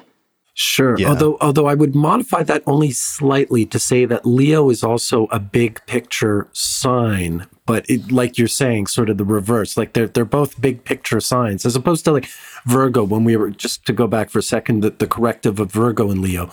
Virgo's into all the little details, whereas Leo just wants sort of like the big picture, if you will. Uh, but but I agree. It's it's not a it's not a detached big picture. It's a it's a very sort of uh, um, uh, it's a perspective big picture. Whereas whereas indeed Aquarius is about like the the totality of things, the real sort of uh, wholeness of things. I like that idea also of like insider versus outsider, and Leo being more insider because it's at the center of things versus Saturn and Aquarius is more that which is outside or that which is on the fringes or like the periphery of things or the periphery of society. Um, so uh, Camille Michelle Gray had written down some contrasts that I thought were very good for Leo and Aquarius. And let me see if I can share some of those really quickly here. Here it is. So Leo as me versus Aquarius as us. Leo is warm during the summer versus Aquarius is cool during the winter. Um, presence versus distance. The cheerleader versus the misfit. Spontaneity versus rigid. Saturn is very rigid. Sun, Saturn, subjective, objective, emotive versus aloof. Um, to trust or forgive versus to question, or you might even say to reject. Um, charisma versus like kind of like awkwardness status versus outcast, center of attention versus groups, the showman versus the intellectual, since uh, Aquarius is an air sign, which tend to be more intellectual or more talkative, um, to be the light versus to enlighten, to perform versus to inform, thinking versus being, king and queen versus the kingdom. Um, yeah, that's so brilliant. that's very well done. Yeah, I thought those are some really good contrasts that she yeah. came up with. Um, and it and it really starts to sometimes it's only through contrasting a sign with those other signs that you really start to get a much clearer picture of things. Absolutely, uh, it, these axes are always the, the the main thrust in everything. One sign is not one way unless the other sign is the other way. You know, it's the, what right. defines them. In order to have one thing, you have to have its opposite, or in order, Yeah. to, Yeah. it's not it's not usually framed in this way of good or bad, but in order to have good, there has to be bad to contrast it with. Was like an ancient like Stoic conceptualization for being able to even make distinctions like that is being able to contrast things. Right. Right. Indeed. Um, All right, so oh, you have something, Jo? Oh, it just kind of seemed a little bit related or mildly related. This idea that when you have a very bright light, like it casts these very strong shadows too. And I think about that with Leo. Um, I know one of the ways the three fire signs are differentiated, and I believe this is in Camille's notes as well. And I know it was something I learned very early on in my studies. Um, this idea of Aries being like a firecracker, being a cardinal fire sign, Sagittarius being the mutable fire sign um, and like to a wildfire or like fire that spreads, and Leo being like a bonfire or a hearth fire. Um, so there's this idea again of centrality, of fixity. Um, but when you, th- I think about Saturn and Aquarius like being on the very edge of where the light reaches, if you're thinking about like a bonfire at night in a field or something like that, um, and all the shadow that's also created by all that light. Um, it's kind of harkening back to these ideas of arrogance or hubris or some of those shadow things we discussed with Leo. Um, But Hubr- hubris is a good keyword. hmm Seems very Regulus related to thinking back to what Nick was saying. Yeah. Good. Yeah. So I'm glad we're doing this. So we're going getting into the contrast of the three fire signs and the fiery t- triplicity of the difference between Aries, which is ruled by Mars and is a cardinal sign. Um, and you said a firecracker, and I like that because a firecracker is something that like, you know, comes in fast out of nowhere, and there's just sudden explosion or sudden fire and a pop and a loud bang, but then it immediately like goes away and it doesn't last. It's not lasting in some sense, but it can still make a big difference um, in that initial instance in which it explodes or in which there is like an initial explosion in some sense. Yeah, I, I guess the only other one I would sort of throw in for Aries is the idea of lighting a match, you know, which is often used as a sort of metaphor for any kind of like igniting something, you know, just that that strike and and the sense that you're beginning something with that strike of a match is is an image we use a lot in culture. Yeah. So the person that lights the match and walks away. Yeah, Yeah. Right. And, you know, thinking about Aries and Leo too, uh, the, thinking back to the beginning of this episode, the one upping concept with Leo, um, I think with fire signs, there's kind of a competitive spirit in general, or there can be. Um, but I think more so with Aries being ruled by Mars rather than the sun. Um, and this is of course biased because it's through you know the the lens of my personal experience but i've never been very competitive. I actually really hate competition. Um, but it doesn't mean i don't like being the best at things or there's not a sense of striving. Um, but i think we can look at uh, mars's rulership of aries versus the sun's rulership of leo and we can see kind of a fighting spirit with both but it can be we we really see selfhood and authenticity anchored with Leo to where it's like I want to be my best self. I want to be better than I was yesterday or or what have you versus I want to be better than you or like I've singled you out or like targeted you as my opponent, which is a very kind of martial quality and feels even more cardinal as well, uh, contrasting those two fire signs. So that's something Yeah. to think about.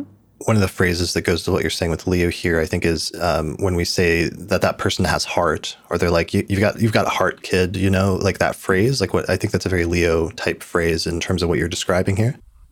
Yeah. Yeah.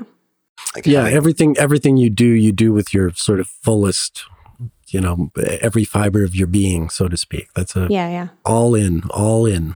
Say it with your chest is another Yeah. like very Leo way of of behaving. Or as I've explained to friends at times or in my apologies, anything I do, I overdo. yeah. Yeah. Um, and, and courage as another good one then is, is like sort of related to that in terms of having heart or something like that versus, yeah, more of a, a combative uh, impulse, like the impulse to win over somebody else that comes with, with Mars and Aries to some extent. Okay. Um, so, and then what is the contrast? So, so we're contrasting that short, like lighting the match or lighting the bomb and then walking away with Aries with the fixed fieriness of Leo and using that metaphor more of like a bonfire, which is something that um, you know, you light it, it might take a while to like start. Like fixed signs are notoriously slow to get going. They have a hard time initiating things, but once started, um, they sort of stay in place and they have this sense of stability and permanence and, and something that lasts for quite a while, um, which can sometimes mean they can be kind of fixed in their ways or have a, a resistance to change in some sense. Um, can be another fixed sign quality that we saw, especially in Taurus. It was major in Taurus, but that can kind of be a Leo thing as well. Yeah, yeah, definitely. And, you know, thinking about like the bonfire analogy too, um, I, I think about how, you know, it may take a while to get started, but like once that thing's going, like good luck getting the embers to go out for days and days, even if it's not roaring anymore.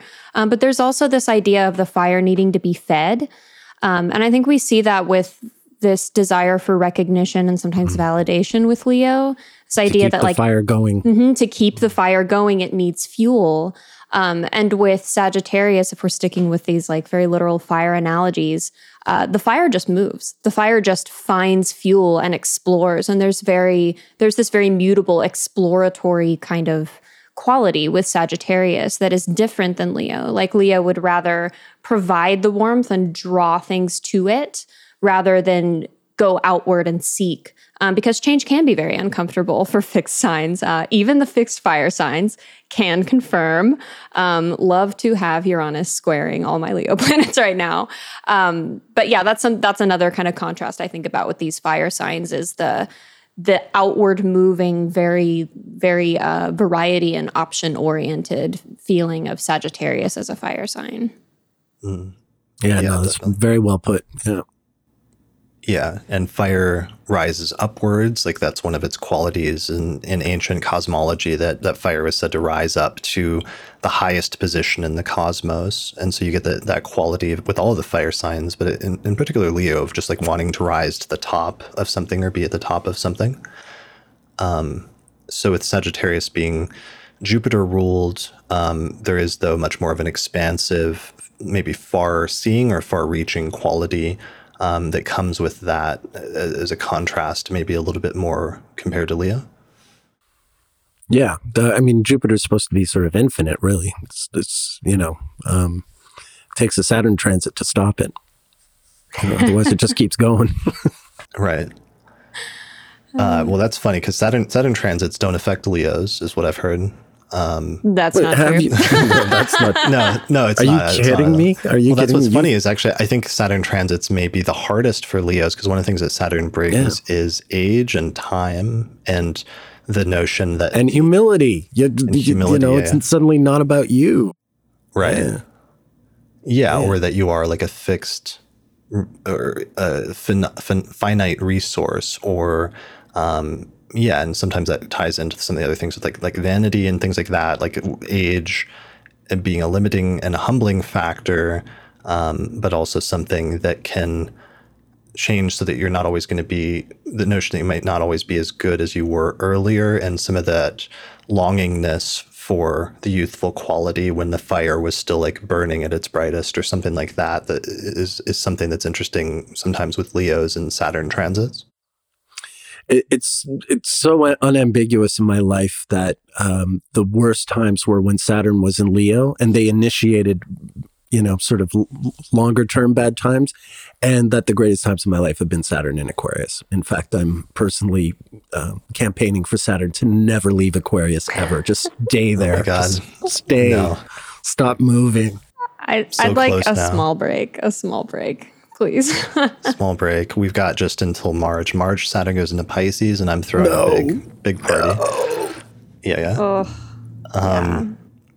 So, okay, that's good. Is there anything else we should say about the contrast between those two fire signs of, of Saturn, or, of sorry, of Leo and Sagittarius, or even of all of the fire signs that this really brings up to help us clarify some of the meanings of, of Leo? Uh, I think Jo did it beautifully. I, I, don't have much to add. I mean, I, you know, I can only think of more sort of like personal examples, but I think she just, you know, she nailed, she nailed it. There's no need to. Can you think of any uh, chart examples of people that have, like, let's say, Leo and Sagittarius placements? well, I think, think right like now. like one of like the great sort of team of Leo and Sagittarius that I think of is Mick Jagger and Keith Richards, who are you know like they really complete each other. Mick Jagger being the Leo, just you know the Mister sort of show off rock star extraordinaire, and then Keith Richards being this sort of you know almost mystical figure. I mean, you know, the biggest meme in the world is the fact that he's like so so old but just keeps going right i mean those are all those jokes you, you see there's like a picture of him right. teaching a little boy guitar and it's like this is keith richards teaching willie nelson how to play guitar jokes like that there's all these there's uh, another one i saw like a picture of rock stars when they were kids and it's like you know janis joplin jim morrison whoever and they're all really little kids and then there's a picture of keith richards and he's like he is today you know so it's like um that's yeah, like that's the forever young or like forever yeah youthful. exactly but there, also like was, really grasping onto the youth in some ways and, and not letting it go. Well, yeah, there was even a politician, I forget who, who died about 10 years ago. And the, the dying words of this man was, I can't believe Keith Richards is going to outlive me. like, imagine those are your last words on earth. Um, but yeah, that's sort of, you know, um, he does seem to have this sort of, you know, mystical streak in him. It's, it's strange. Um, and and yeah, just his his sort of you know his approach to music, his um uh, you know his his counterbalance to the the Mick Jagger, you know the way they sort of form this unit, I think really embodies that Leo Sagittarius uh, teamwork very well. Yeah, um, it brings Leo Sagittarius combinations bring in optimism as well. I think that really helps out like a boundless sort of optimism and. Uh, yeah, because I, I, was talking like a Sagittarius rising recently, and they were very much like um, into partially like the power of positive thinking and, and like the positive thinking of saying like yes to things and, and thinking optimistically actually having an impact in like changing things and leading to better outcomes than the more Saturnian approach of of thinking about the worst case scenario or thinking about how things could fall apart or something like that. Very yeah. true. I can't think of any kind of like celebrity Leo Sagittarius kind of synastry examples, but I will say, like as a Leo with Leo rising, there's nothing like that fire synastry, like Sag mm. risings or Sag moon or or even Aries placements. Like there's something um so dynamic about that kind of synastry where it can just kind of build on itself and we can feed off each other and um, yeah. it's it's some of the most fun I've had. I've been like at astrology conferences with like my fire synastry buddies. So there's something pretty magical about it. Yeah, I, I would attest in, in life, you know, so many of the the the, the spe- those special friendships. Yeah, yeah, for sure. And one of the ones that's really funny like that actually is is actually Donald Trump, who that that wasn't there a phrase at one point of just like constantly winning or of that because like the power the power of like positive thinking is actually a really core thing for him that runs in his family of uh, that like you have to be like constantly winning and, and being a winner is like super important. And he has that combination of the the Leo rising and Mars in Leo but also a full moon eclipse in Sagittarius at the same time. So he has a bit of that energy we're focusing on that like manifesting the optimism of the positive thinking and sometimes just running purely on that is part of the the the program i guess. Yeah. Yep. Um, for i mean for better for better or worse uh, so all right so that's pretty good with the fire signs. Um, what are some of the other contrasts are the modalities yeah the and, fixed thing is is a big one yeah, so so contrasting the four fixed signs, uh, which are uh, Taurus. Let me make sure to share this. Uh, four fixed signs are Taurus, Leo, Scorpio, and Aquarius. So we've talked already a lot about Leo and Aquarius. We've talked a little bit about Taurus, but maybe that's one we could spend a little bit more time on. Um, since Leo is like the second fixed sign, and we were first introduced to the fixed energy with uh, Taurus, and arguably, I think Taurus is like the most fixed of the fixed signs because it's not just a fixed sign, but it's also an earth sign, and earth um, tends to fall uh, down in the ancient like cosmological scheme, the element of Earth falls down to the very bottom of the cosmos where it rests and sort of stays fixed in place in some sense, as opposed to like water that moves around a bit on top of Earth, or air that moves around more, or fire that rises like all the way up to the top of the cosmos. Yeah, I mean, so, Earth, Earth has a density to it, you know, and you just sort of you think of Taurus has having a density to it that um, is not quite equaled by the other fixed signs. Mm. So Leo, by contrast, is a little bit less fixed because it's fire. It's like a fiery sign, so it has a little bit more flexibility to some extent. But um, I think they do share some things in common in terms of like uh, routines potentially, or once they find something that they like potentially, that they like really like that thing, perhaps, or having very defined likes and dislikes might be something that that Taurus and Leo share in common. Yeah, it's hard for me to. I have a Taurus moon, so it's sometimes hard for me to sort of split that nut down the middle, if you will. Um, but I'm definitely very particular in my taste, whether it's my Taurus moon or my Leo stellium. Yeah, being particular yeah. in their tastes. That's a good one. Yeah, I think about fixed signs with the concept of like um, the phrase, as long as I have X, I'll be okay, or something. This idea right. of like, as long as this doesn't change, like I've got this down, like I'll be fine. And with Taurus being an earth sign, I think about this focus on the material or physical world. So it's like, as long as I have um, a roof over my head or like this material security or like my creature comforts, you know, what have you, I'll be okay. And with my, Leo, my- my or sensual pleasures. I'm sorry, I just wanted yes. to interject my sensual yeah. pleasures. Yeah. Sensual or exactly. like sen- sensible things, sensible sensible things, yeah. Yeah, that very sense-based um like kind food. of stuff. Yeah, like food. Uh, right. like food or your your cozy your cozy blanket, or even just the, the, the, the, the the feeling of fabric or the feeling of mm-hmm. skin, you know, it's it's yeah, it's all that stuff. Yeah, yeah. And with Leo, I think about um, the element of fire and how it's related to spirit, you know, rising the highest. And with Leo, I suppose the phrase might be something like, as long as I have myself, I, will be okay. Or like, I'll be okay. As long as I know who I am and I can stay true to that. Um, there can as long as I have of, my friends.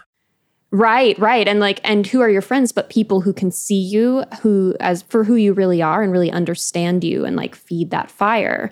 Um, and I suppose we could do that with all the fixed signs, but but there is something, and I think this was in Camille's notes as well, and I really liked this.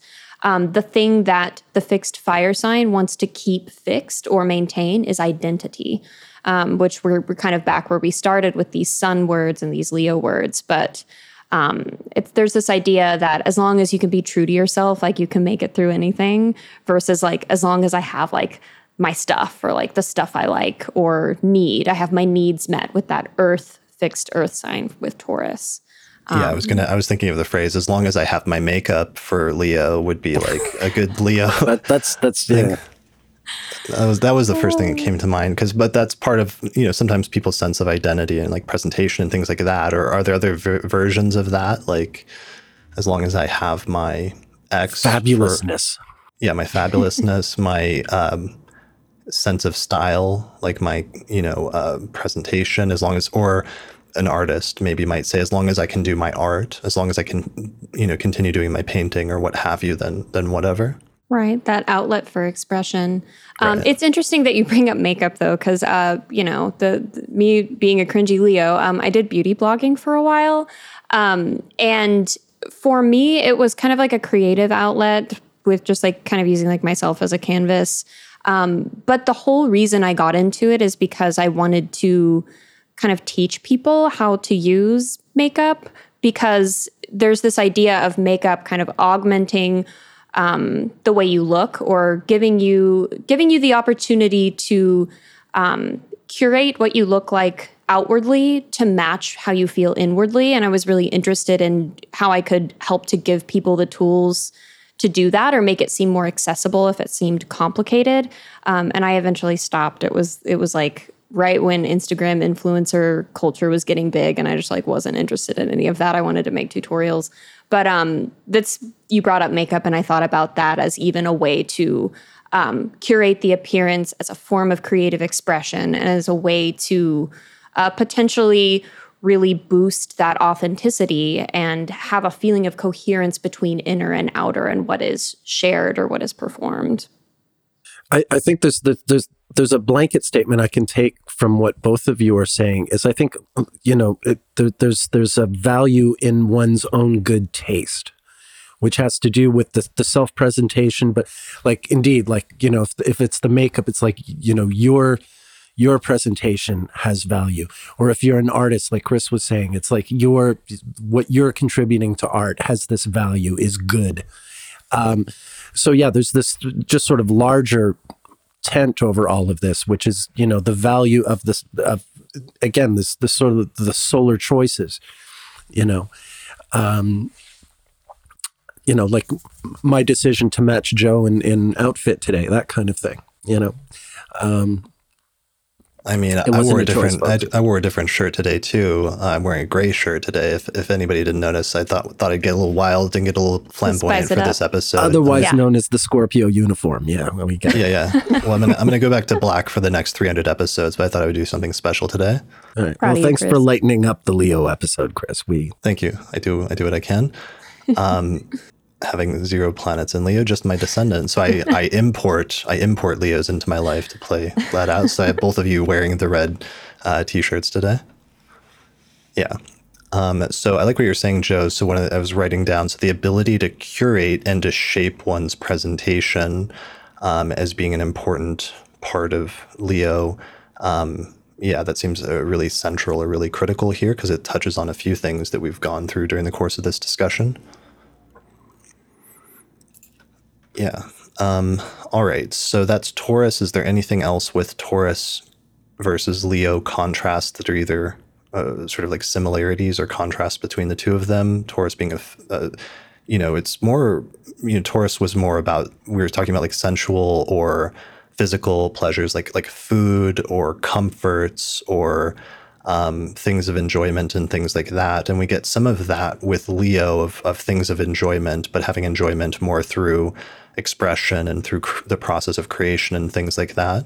Um, it seems like, and through through emitting something into the world. I feel like there could be kind of a connection, like a glamour and luxury thing with both Taurus and Leo. Um, and I thought about this when I was writing uh, moon sign compatibility for the Cusp app last year. Because, um, you know, a, Taurus is a Venusian sign, and there is this this idea uh, around luxury and you know beauty and even glamour. Uh, but it gets more it gets filtered through more of like a again like a performative or expressive lens with leo versus like an experiential lens with taurus.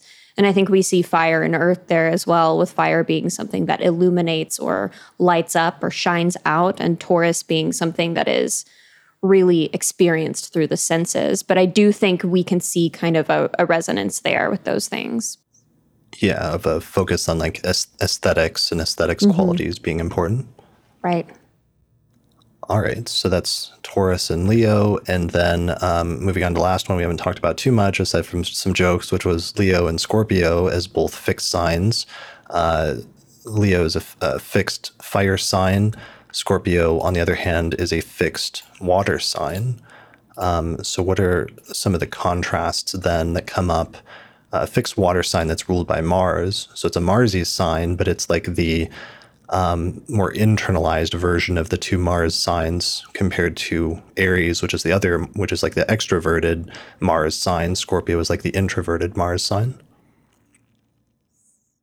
Yeah, this is a this is a tough one. I mean, out of out of the four, like I can see Leo Aquarius that that that's easy, and and yeah, everything Jo was just saying about Leo and Taurus. Um, really stands up. But um, Scorpio's a little stranger, isn't it? Um, yeah, so it's like f- fixed water. One of the best ones I heard. Ice, I don't know where. I, or, yeah, ice. The ice cube. Like I've never. Yeah. Heard, uh, you know, there's a great analogy for water. I don't know where I first heard that, but you know what happens Im- to ice cubes next to bonfires. Um, I don't. You put them in a nice drink, and then it, it becomes a fun. That's right. Yes. Relaxing party or something. Does, sure Yeah, just Yeah. just a cocktail. That's what Scorpios are good for, keeping the iced tea nice and chill. No, well, that's a really good Sorry, point. is I'm- that the the Leos I'm are dead. good I'm a for dead man. warming up warming up the ice cube. I think because Leo can drag out a more introverted sign like a you know like a, a Scorpio or even a Taurus to some extent that might want to like just like stay home and relax. Like Leo's the one that might want to drag out their friends in order to be more social or have fun or to build connections and sort of warm things up. And that's part of the contrast that um, makes them get along, even though there's a, there's a necessary a natural tension there. But through that tension, it creates something that's kind of like productive. I, I think uh, one one thing that remind that that I think both Scorpios and Leos share is that going back to that sense of loyalty. There's there's there's this um, you know this this particularized you know you, you got to be loyal to this. There's there's there's a stand to take. You know you're either on my team or you're not. Yeah, Um, yeah. I'm there is- really glad. Oh, go ahead. No no no. I I, I mean that this is just sort of I'm I'm thinking out loud here. Go ahead. What, what, Oh, I was just going to say I'm really glad you brought that up because that was the very next thing I was going to bring up Okay. as far as as far as uh, commonalities. There's this idea of of yeah, this loyalty, and um, because Scorpio, you know, being a water sign, it is a little bit more introverted rather than like expressive or outward moving. So there's this idea of privacy, um, and there's also this idea of like an inner circle. And, you know, like if I have your back, you better have my back. And there's more of like a martial tone to it. Um, but yeah, all that to say, like, I, I totally agree with you, Nick. Very well said. What you're talking about, it makes me think of like the king or the president versus like their assassin or their spies that they that they send out, and the need for like the the, the loyalty and the trust component. But um, yeah, but that also that Marsy component for for Scorpio. Yeah. And, you know, we compared a little bit of Aries and Leo and this kind of like very forthright, competitive Aries nature versus this I want to be better than my past self kind of idea with Leo. And we have another Mars ruled sign traditionally with Scorpio, um, but it's much more strategic. And so there, I think, is also this commonality between them or this resonance with this drive that's very like comes from a very deep place. Um, whereas Scorpio might not be quite as uh, forthright about it compared to a fire sign, but there's this like deep drive. Um, and I think about Scorpio too as if we're if we were going to use the little ad lib, as long as I have X, I'll be okay. With Scorpio, I feel like it's like as long as I have control, I'll be okay because it is it is a water sign, um, and there is this kind of feeling of needing to protect the emotional well being and safety. Um, but with Mars in charge, it's like okay, I got to have all my shit on lock, and like I have to like keep all of it locked down and keep it just like this, so I can feel okay. Um, so that's something I think about too. Yeah, I, I, I do think I think Leo wants control, like for control. I think Scorpio wants control for security. There's there's a real like you know. There's more of a there's more of a motivation for wanting control with Scorpio as opposed to Leo just wants control. That's like Right. like for its own sake, you know. Leo Uh, wants to like lead and sort of be in charge and be at the forefront or the head of things, whereas Scorpio wants to protect itself and like And make Uh, sure no one else can sort of overcome it. You know. yeah, Yeah. to to ward off like enemies or threats or something like that. Yeah. Um, so I was trying to think of like people with a Scorpio Leo contrasts. Uh, one of the ones that always comes to mind, even though we don't know her birth time famously, and there's multiple birth times, but Hillary Clinton has the Sun and Venus and Mercury in the South Node in Scorpio, and then Saturn and Pluto and Mars in Leo.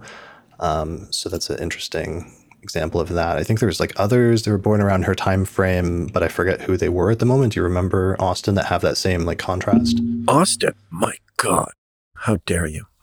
Did you Oh, just call me Austin? Did I? Sorry, uh, it's been like let, let me get my let me get my tobacco a second. Hold on. Um, no. Yeah. Um, um, am I wrong? Is Prince Charles not born the same time as as Hillary Clinton? I think so. Um, no, you're right. He's like a Leo rising with Sun and Scorpio. Yeah, he's a, he's definitely a Scorpio. I'm thinking he's a 47 Scorpio, or is he a 48 Scorpio? I might be wrong there. He might be a 48 Scorpio. I'm, I'm drawing a blank for some reason. I think I should, yeah. I think the queen got married in 47, then he was born in 48. on quick on the yeah, yeah, he's 48. I'm sorry. I'm sorry. Sorry, sorry. Um, So I was Leo confusing- rising, Sun in Scorpio.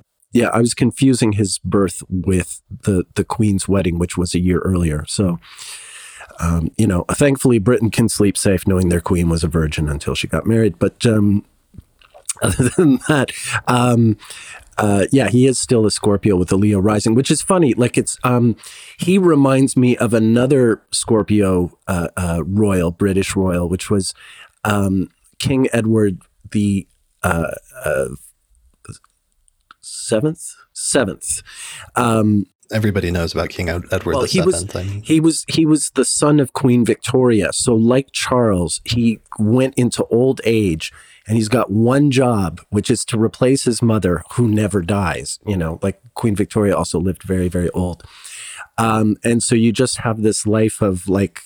Um, yeah, waiting to be king, and it never sort of, you know, happened. I mean, it, w- with Edward, it did happen, but he was past his sixties and he was already in ill health.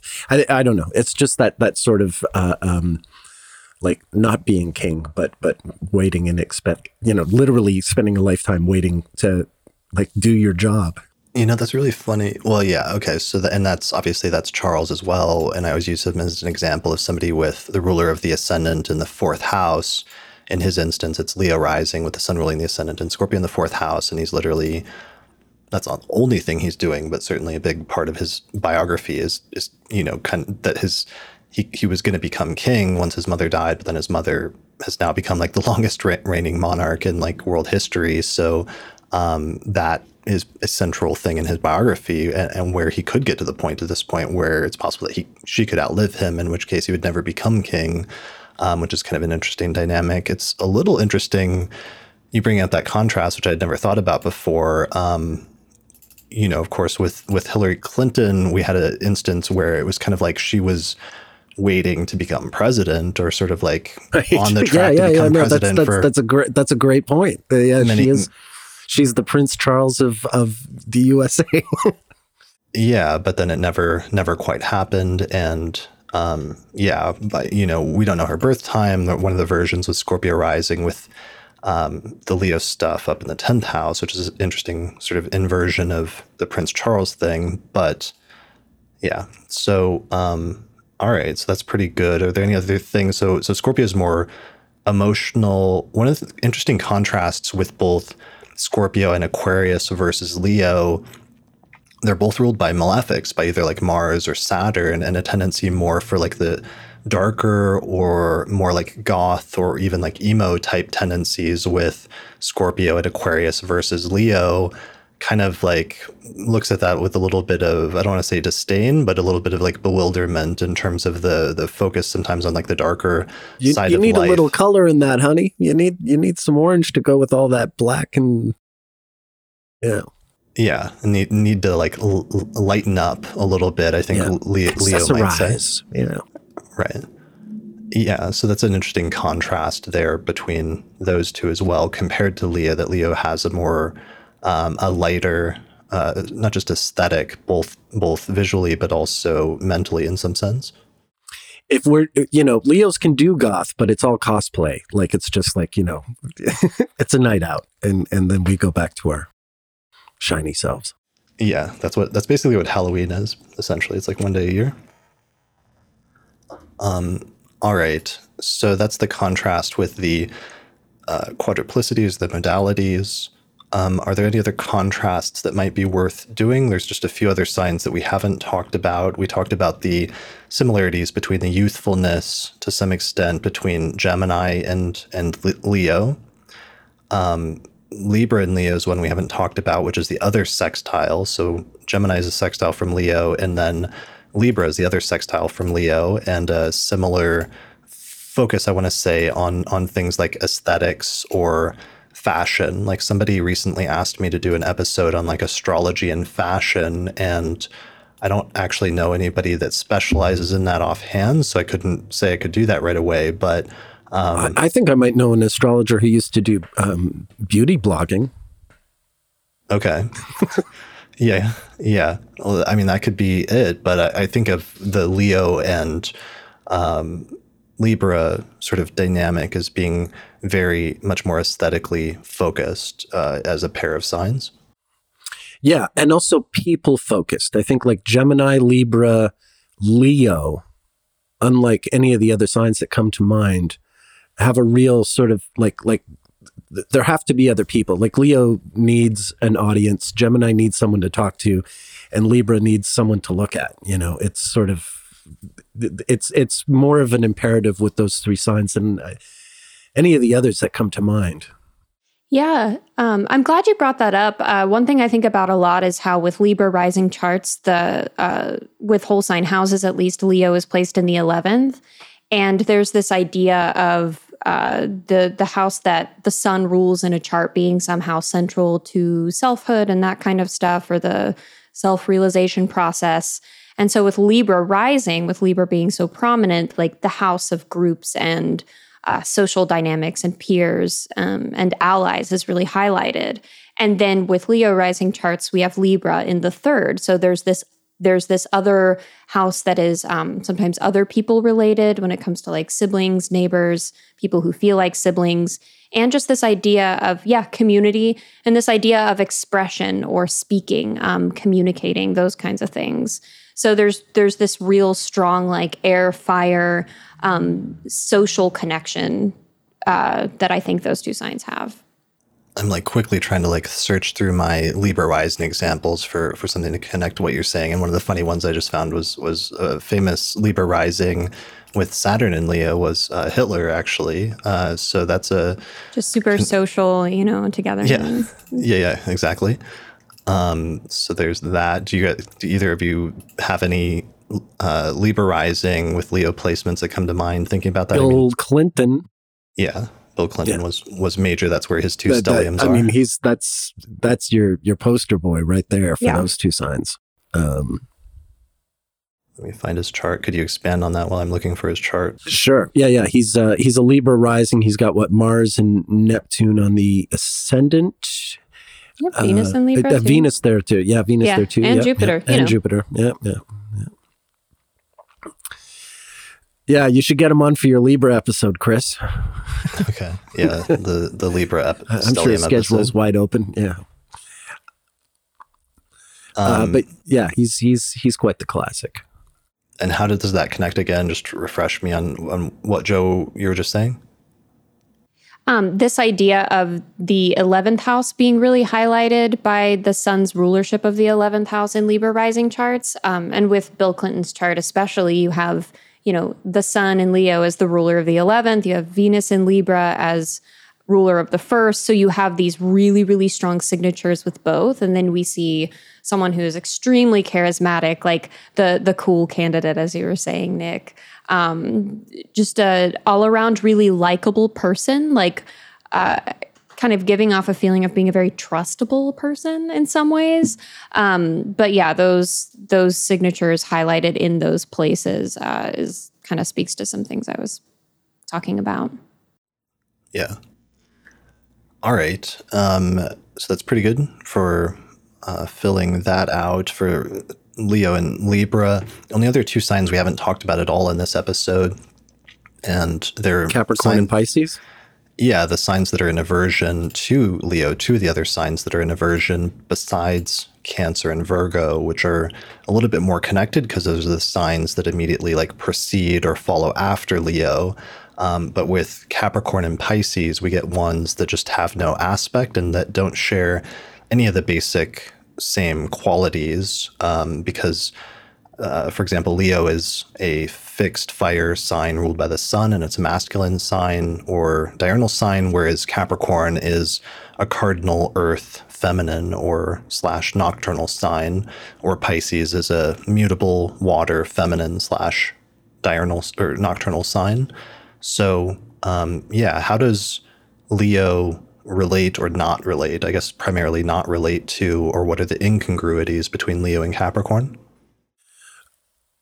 Well, they, you know, I mean, what we were saying earlier about control with Leo and Scorpio, Um, and and I pointed out like Scorpio has a motivation of of security, whereas Leo just has its own motivation for wanting the the power to wanting to be in charge.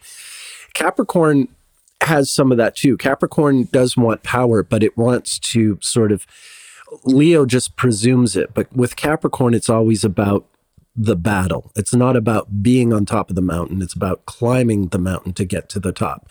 Uh, but but there is that still sort of the the the, the end uh, you know goal is is quite similar. You know, it's just sort of the the means uh, by which one sort of assumes that power and and what that power sort of means. You know, um, a Leo might be a monarch, an all-ruling dictator. Uh, Capricorn is is sort of more of a president or prime minister, someone who's uh, in charge, but it's less sort of for show and more for like to to actually run things.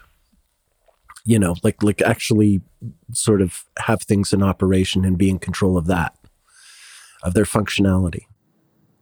Yeah. Um, when you were speaking, I was thinking of this idea of like self sovereignty and being beholden to um, only to oneself. And that's a very kind of Leo idea, a very solar idea. And when I think of Capricorn, I think of um, sort of a feeling of obligation or responsibility or duty to like a pre existing structure that has perhaps um, proved its usefulness by its longevity um, or has just outlived its usefulness. It could really go either way. Um, but I think there's kind of that disconnect there where it's like, well, I'm responsible to this structure or thing or way of doing things because that's the tradition or that's the way it is. And then there's like this um, creative, self directed, impulse with Leo where it's like, no, I do it my way because like I am entitled to to do that because I'm self-sovereign. I am like my own uh, you know, I'm I'm the noble in my own kingdom, that type of idea. So I think there's kind of right. that disconnect. Yeah, um, you know, I've always um, talked about Uranus uh, when it when it travels through a sign, when it transits through a sign, that it it perverts the values associated with that sign. And the last time Uranus was in Capricorn, at the very end of the '80s and in the early '90s, um, the the big sort of uh, uh, like pop culture was sort of taken over by the lower order, if you will. Um, you know, MTV was subverted. Suddenly, like uh, um, the buzzword for culture in those days was DIY. It was literally uncool for a musician to be on a corporate la- label, which is like like you're saying that's what Capricorn typically would want. Like of course you would want to be on a Capricorn label, but Uranus goes into Capricorn and so you know suddenly the whole thing is is you know things are supposed to be sort of homemade and deliberately unprofessional and and uh, um, you know that yes without the gloss of sort of um, uh, you know, officially sort of produced material. And I think that's the, yeah, that's, that speaks to what you're talking about, Jo. Like the, that, that thing that Capricorn wants is the, you know, the, the facade. It's a different facade than Leo, but I think they both have a, a, a need for a facade of some way. You know, Leo, Leo's might be more sort of, genuine in what it's even when it is a facade but uh, with capricorn that's um, an issue as well.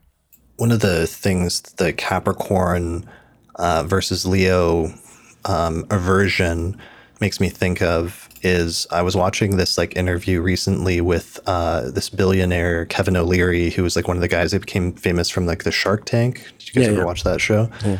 I think he was Canadian. I've seen him around. Yeah. Yeah, he was born in Montreal, so um, where you're from. So he was telling this story about how when he grew up, um, he his mother like helped him get through college and then like the day he graduated she was like i have a present for you. And um, he was like what is it? And he, she's like you're cut off now that you're graduated. You're no longer my you're no longer my um, like problem and you have to learn how to swim and figure out how to get by on your own and, and all financial support is cut off and that she said it, uh, she had a, he had a phrase, a specific phrase, or she had a specific phrase where she said something like "the dead bird under the nest never learns how to fly," and um, so he later, thanks, you know, mom.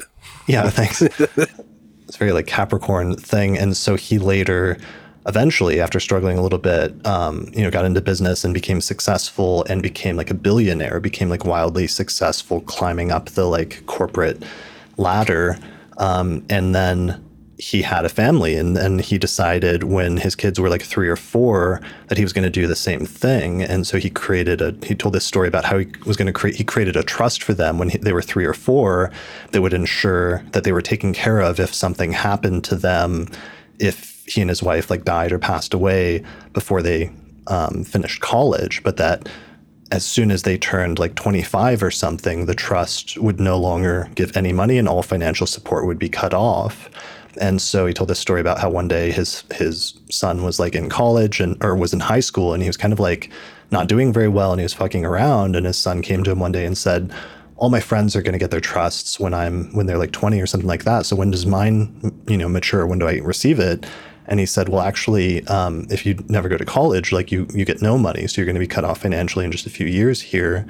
And then his son really was shaken up by that and like turned his life around, and then went to college, and then eventually became successful and is now working at like Tesla or something like that. So there's there's just something about that story. Um, that reminds me of the Capricorn Leo dynamic because one of the things about Leo is it sometimes makes me think of like inheritance and like lineage and like inheriting um, from a lineage or having like a famous background or like a wealthy background or something like that. And sometimes people or kids that grow up within that context of like having wealthy or famous parents or something like that, and them inheriting like a little bit of that in some way or having it passed on to them in some sense through that fixity of the sign versus Capricorn is much more like self-determined and like has to climb the ladder, has to do things the hard way, um, and sometimes has to fall and then like get back up and things like that and suffer hardship in order to persevere and eventually become stronger. Um, and, and, yeah, so it ma- makes me think about that dynamic because it is not a comfortable dynamic at all between those two signs. But and it could also you know end spectacularly in failure. There's some scenario or version of that story where it doesn't go well, but in that instance it went well. Um, so sometimes it can still be productive, even if it's not um, easy or even if it's harsh. Yeah, it reminds me of what you were saying, Chris, about like this idea of the power of positive thinking. And with Capricorn, it's like the power of like hard work or like putting in the hours or the grind or something like that, like the elbow grease yeah or or the power of fear the power of like fearing poverty and like abject failure or or dying or something due to lack of material support and sustenance and that that can kind of motivate you a little bit to get your your stuff together sometimes yeah um, I, I can I can attest to someone married to a Capricorn. I've never seen a harder working human being in my life. It's insane. Um, right. Anyway, so it's interesting though that being a motivating factor versus for Leo, it may be like fame or recognition being like a motivating factor, or let's say um, being recognized for one's inherent uh, traits, when it, one's yeah. inherent positive traits that the, the the Leo wants to be able to shine, but to be recognized and be sort of pointed out as like you're notable and you're special for something for mm. for this basically. Right and to be remembered and to leave a legacy you know um, you mentioned lineage and things like that. I think um, and even in my client work i've uh, particularly with 12th house work but um, a lot of leo kinds of deep questions are like what kind of legacy will i leave? Like what will i leave behind? How will i be remembered? Um, and it's like that becomes the lineage that like other other people kind of rise out of and things like that so. I love that. Fixed fire and the, the legacy of passing on a flame or a torch that is never extinguished. Mm. It's like the Olympic torch kind of thing. Yeah. Yeah. Um, and then, yeah, so family legacies. And then with Leo, you know, family legacies can sometimes be like a positive thing. There can be like positive versions of that, or there can be like, you know, negative versions of that as well, where there's like bad things passed on as part of that family lineage or family legacy. Oh, sure. Um, all right. The very last contrast um, that we haven't done yet is Leo versus Pisces. Um, how so? So Pisces is a, a water sign, mutable and feminine or uh, nocturnal. Uh, what are some of the keywords that come up for, for either of you when we're thinking about, especially the incongruities between those two signs? Um, Pisces is very flexible, like probably the most flexible, I would say, of the mutable signs, which are themselves already flexible because it's like a, a, a mutable water sign, and water itself conforms to like whatever conforms to its surroundings, basically. Yeah. Born to change, as opposed to fixed signs, which are born to never change. You know. Yeah. Uh, with Pisces, I often think about this idea of feeling the inherent connection between everything, the coherence um, and the interconnection, uh, this sort of manifestation of Jupiter ruling a water sign, a mutable water sign. And um, that that really displaces this whole big uh, big deal placed on selfhood and things when it's like oh we are all one and you are me and I am you. Leo's like what? What do you mean? Where are the boundaries if, if that's true how are how, how am I going to be worshipped? What how does that work? right right. There can be kind of a feeling of like um, I, I think when when Leo kind of loses touch with that I with that certainty about who they are, um, it can feel feel very like lost at sea. So I feel like Pisces can feel kind of like an environment that is very adrift and devoid of reference points to Leo placements. Um, and you know, I, again, my Leo rising bias, but uh, Pisces in general is in kind of an eighth house relationship to Leo.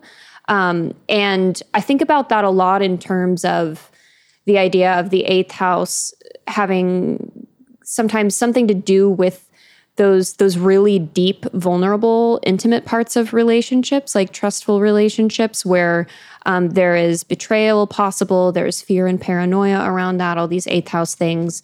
And so i think that there can be kind of um, a, a fear around this pisces idea of so much connection so much interconnection because it's one thing for people to see you for who you are or for or to be perceived if you are in the spotlight somehow or in a position of leadership but it's another to like really share that vulnerable intimate space with someone.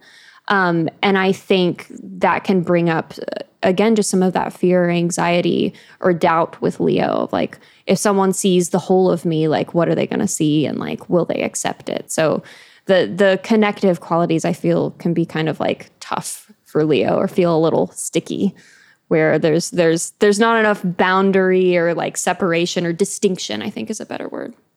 I think Leo has a workaround for that though, which is developing like a messianic complex. Um, where, uh, and I was looking up a definition really quickly, and it says a messiah complex uh, alternatively, a Christ complex or Savior complex is a state of mind in which an individual holds a belief that they are destined to become a Savior today or the near future. The term can also refer to a state of mind in which an individual believes that they are responsible for saving or assisting others. So maybe the like boundlessness and connectedness, it all works out as long as you're like the central one leading that whole thing. Dave, yeah, David, 100%. David, David Koresh was a Leo. Yeah. Okay. I think I think the distinction who, is who is he? David Koresh, he was the the oh yeah, you guys are so young. Um, he was the leader of, of this uh, cult in Waco, Texas, called the Branch Davidians, and it was uh, you know it was this compound with lots of adults and kids, a few hundred people, um, and um, the government this is right when clinton became president. It's like one of the first things that it was like the it was the bay of pigs to like what the bay of pigs was to jfk uh, the Waco thing was to Bill Clinton, where um, yeah, yeah, there were we reportedly there, there were reports of child abuse and like unregistered weapons, and so uh, government right. troops we, went in. We don't and, we don't need a whole breakdown of the Waco okay, thing. Just, he was he was a cult he, leader. He was a cult leader and okay. and wound up burning down his whole sort of or or his his thing was burned down and all his people were killed. But yeah, he was super messianic. What I was what I was trying to say, um, short version, Mm-hmm. Leo Leos think they're the Messiah. Pisces actually are the Messiah. I mean, Jesus was a, a Pisces.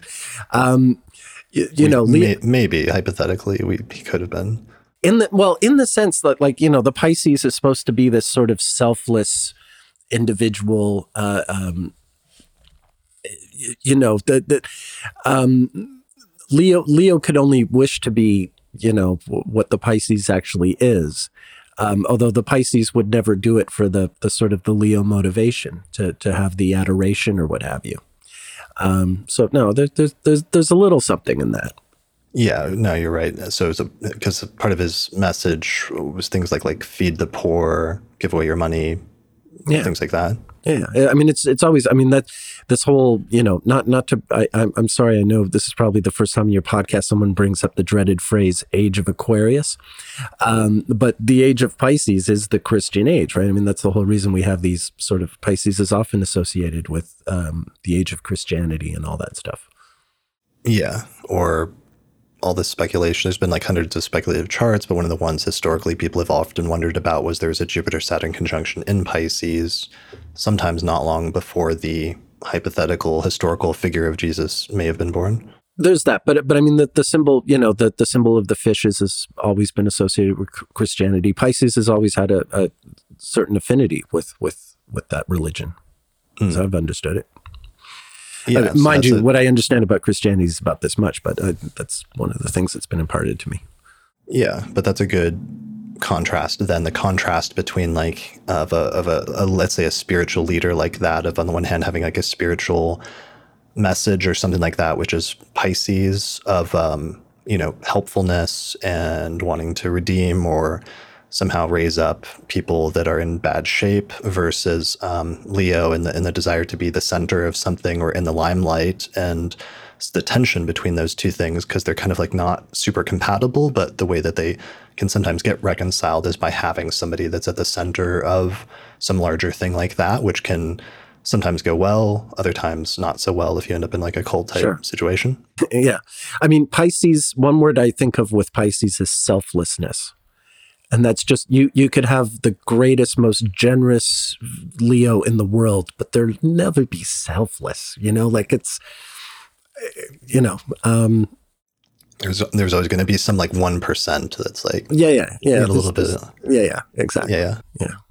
Yeah. Okay. All right. Well on that note i think we're getting towards the end of this this discussion since we got in a solid two hours. I i really hate to say this because I don't want it to go to anyone's head, but I feel like this may be the best discussion I've had so far in the series. I've really enjoyed this with both of you today. Um, so thank you both for for joining me. This was awesome. Oh, thank you. Thank you. Yeah, thanks for having us. I guess Chris. I guess you'll have to bring us on for the next um, seven signs right. Well, well, that's what's funny is this is like your fifth episode in a row during Leo season over the past month in a, a series, a, a, an era of the podcast that I've dubbed the Daganaissance, the Daganaissance. Uh, but yeah, that then, was very clever. This thing. Well, you know what sucked about that is I did that like one day before, and then all of a sudden, like some singer I hadn't heard of before, like drops an album named Renaissance, like right after that, and right. so kind of got overshadowed a little bit. My funny joke about nobody your, can overshadow me. Come on. Yeah, right. Not even not even Beyonce. Um, no, right. Beyonce can. Okay, no, no. I, let's be real. Let's. Okay. Yeah, right. All right. All right. Uh, I like that. It's humility. That was good. That was a little. No, I do um, have four planets in Virgo, one okay. more than Jo which I'll always so, remind you. speaking speaking of humility, tell me about yourselves, Jo. What do you have going on? Where can people find out more information about you? Um, you can find me everywhere online at Jo Maker of Ways. So jomakerofways.com. And um, that's my handle on Instagram and Twitter. Um, I offer consultations. I launch my availability once a month. So that'll be the fourth week of the month. Um, and I focus on sort of narrative astrology or a, a story driven ap- approach where there's a lot of storytelling, kind of using traditional Hellenistic astrology as the building blocks for that. Um, and I have ended up specializing in the 12th house. So if you have a 12th house, whether or not it has planets in it, um, I would love to chat with you about it. So that's what I have going on right now.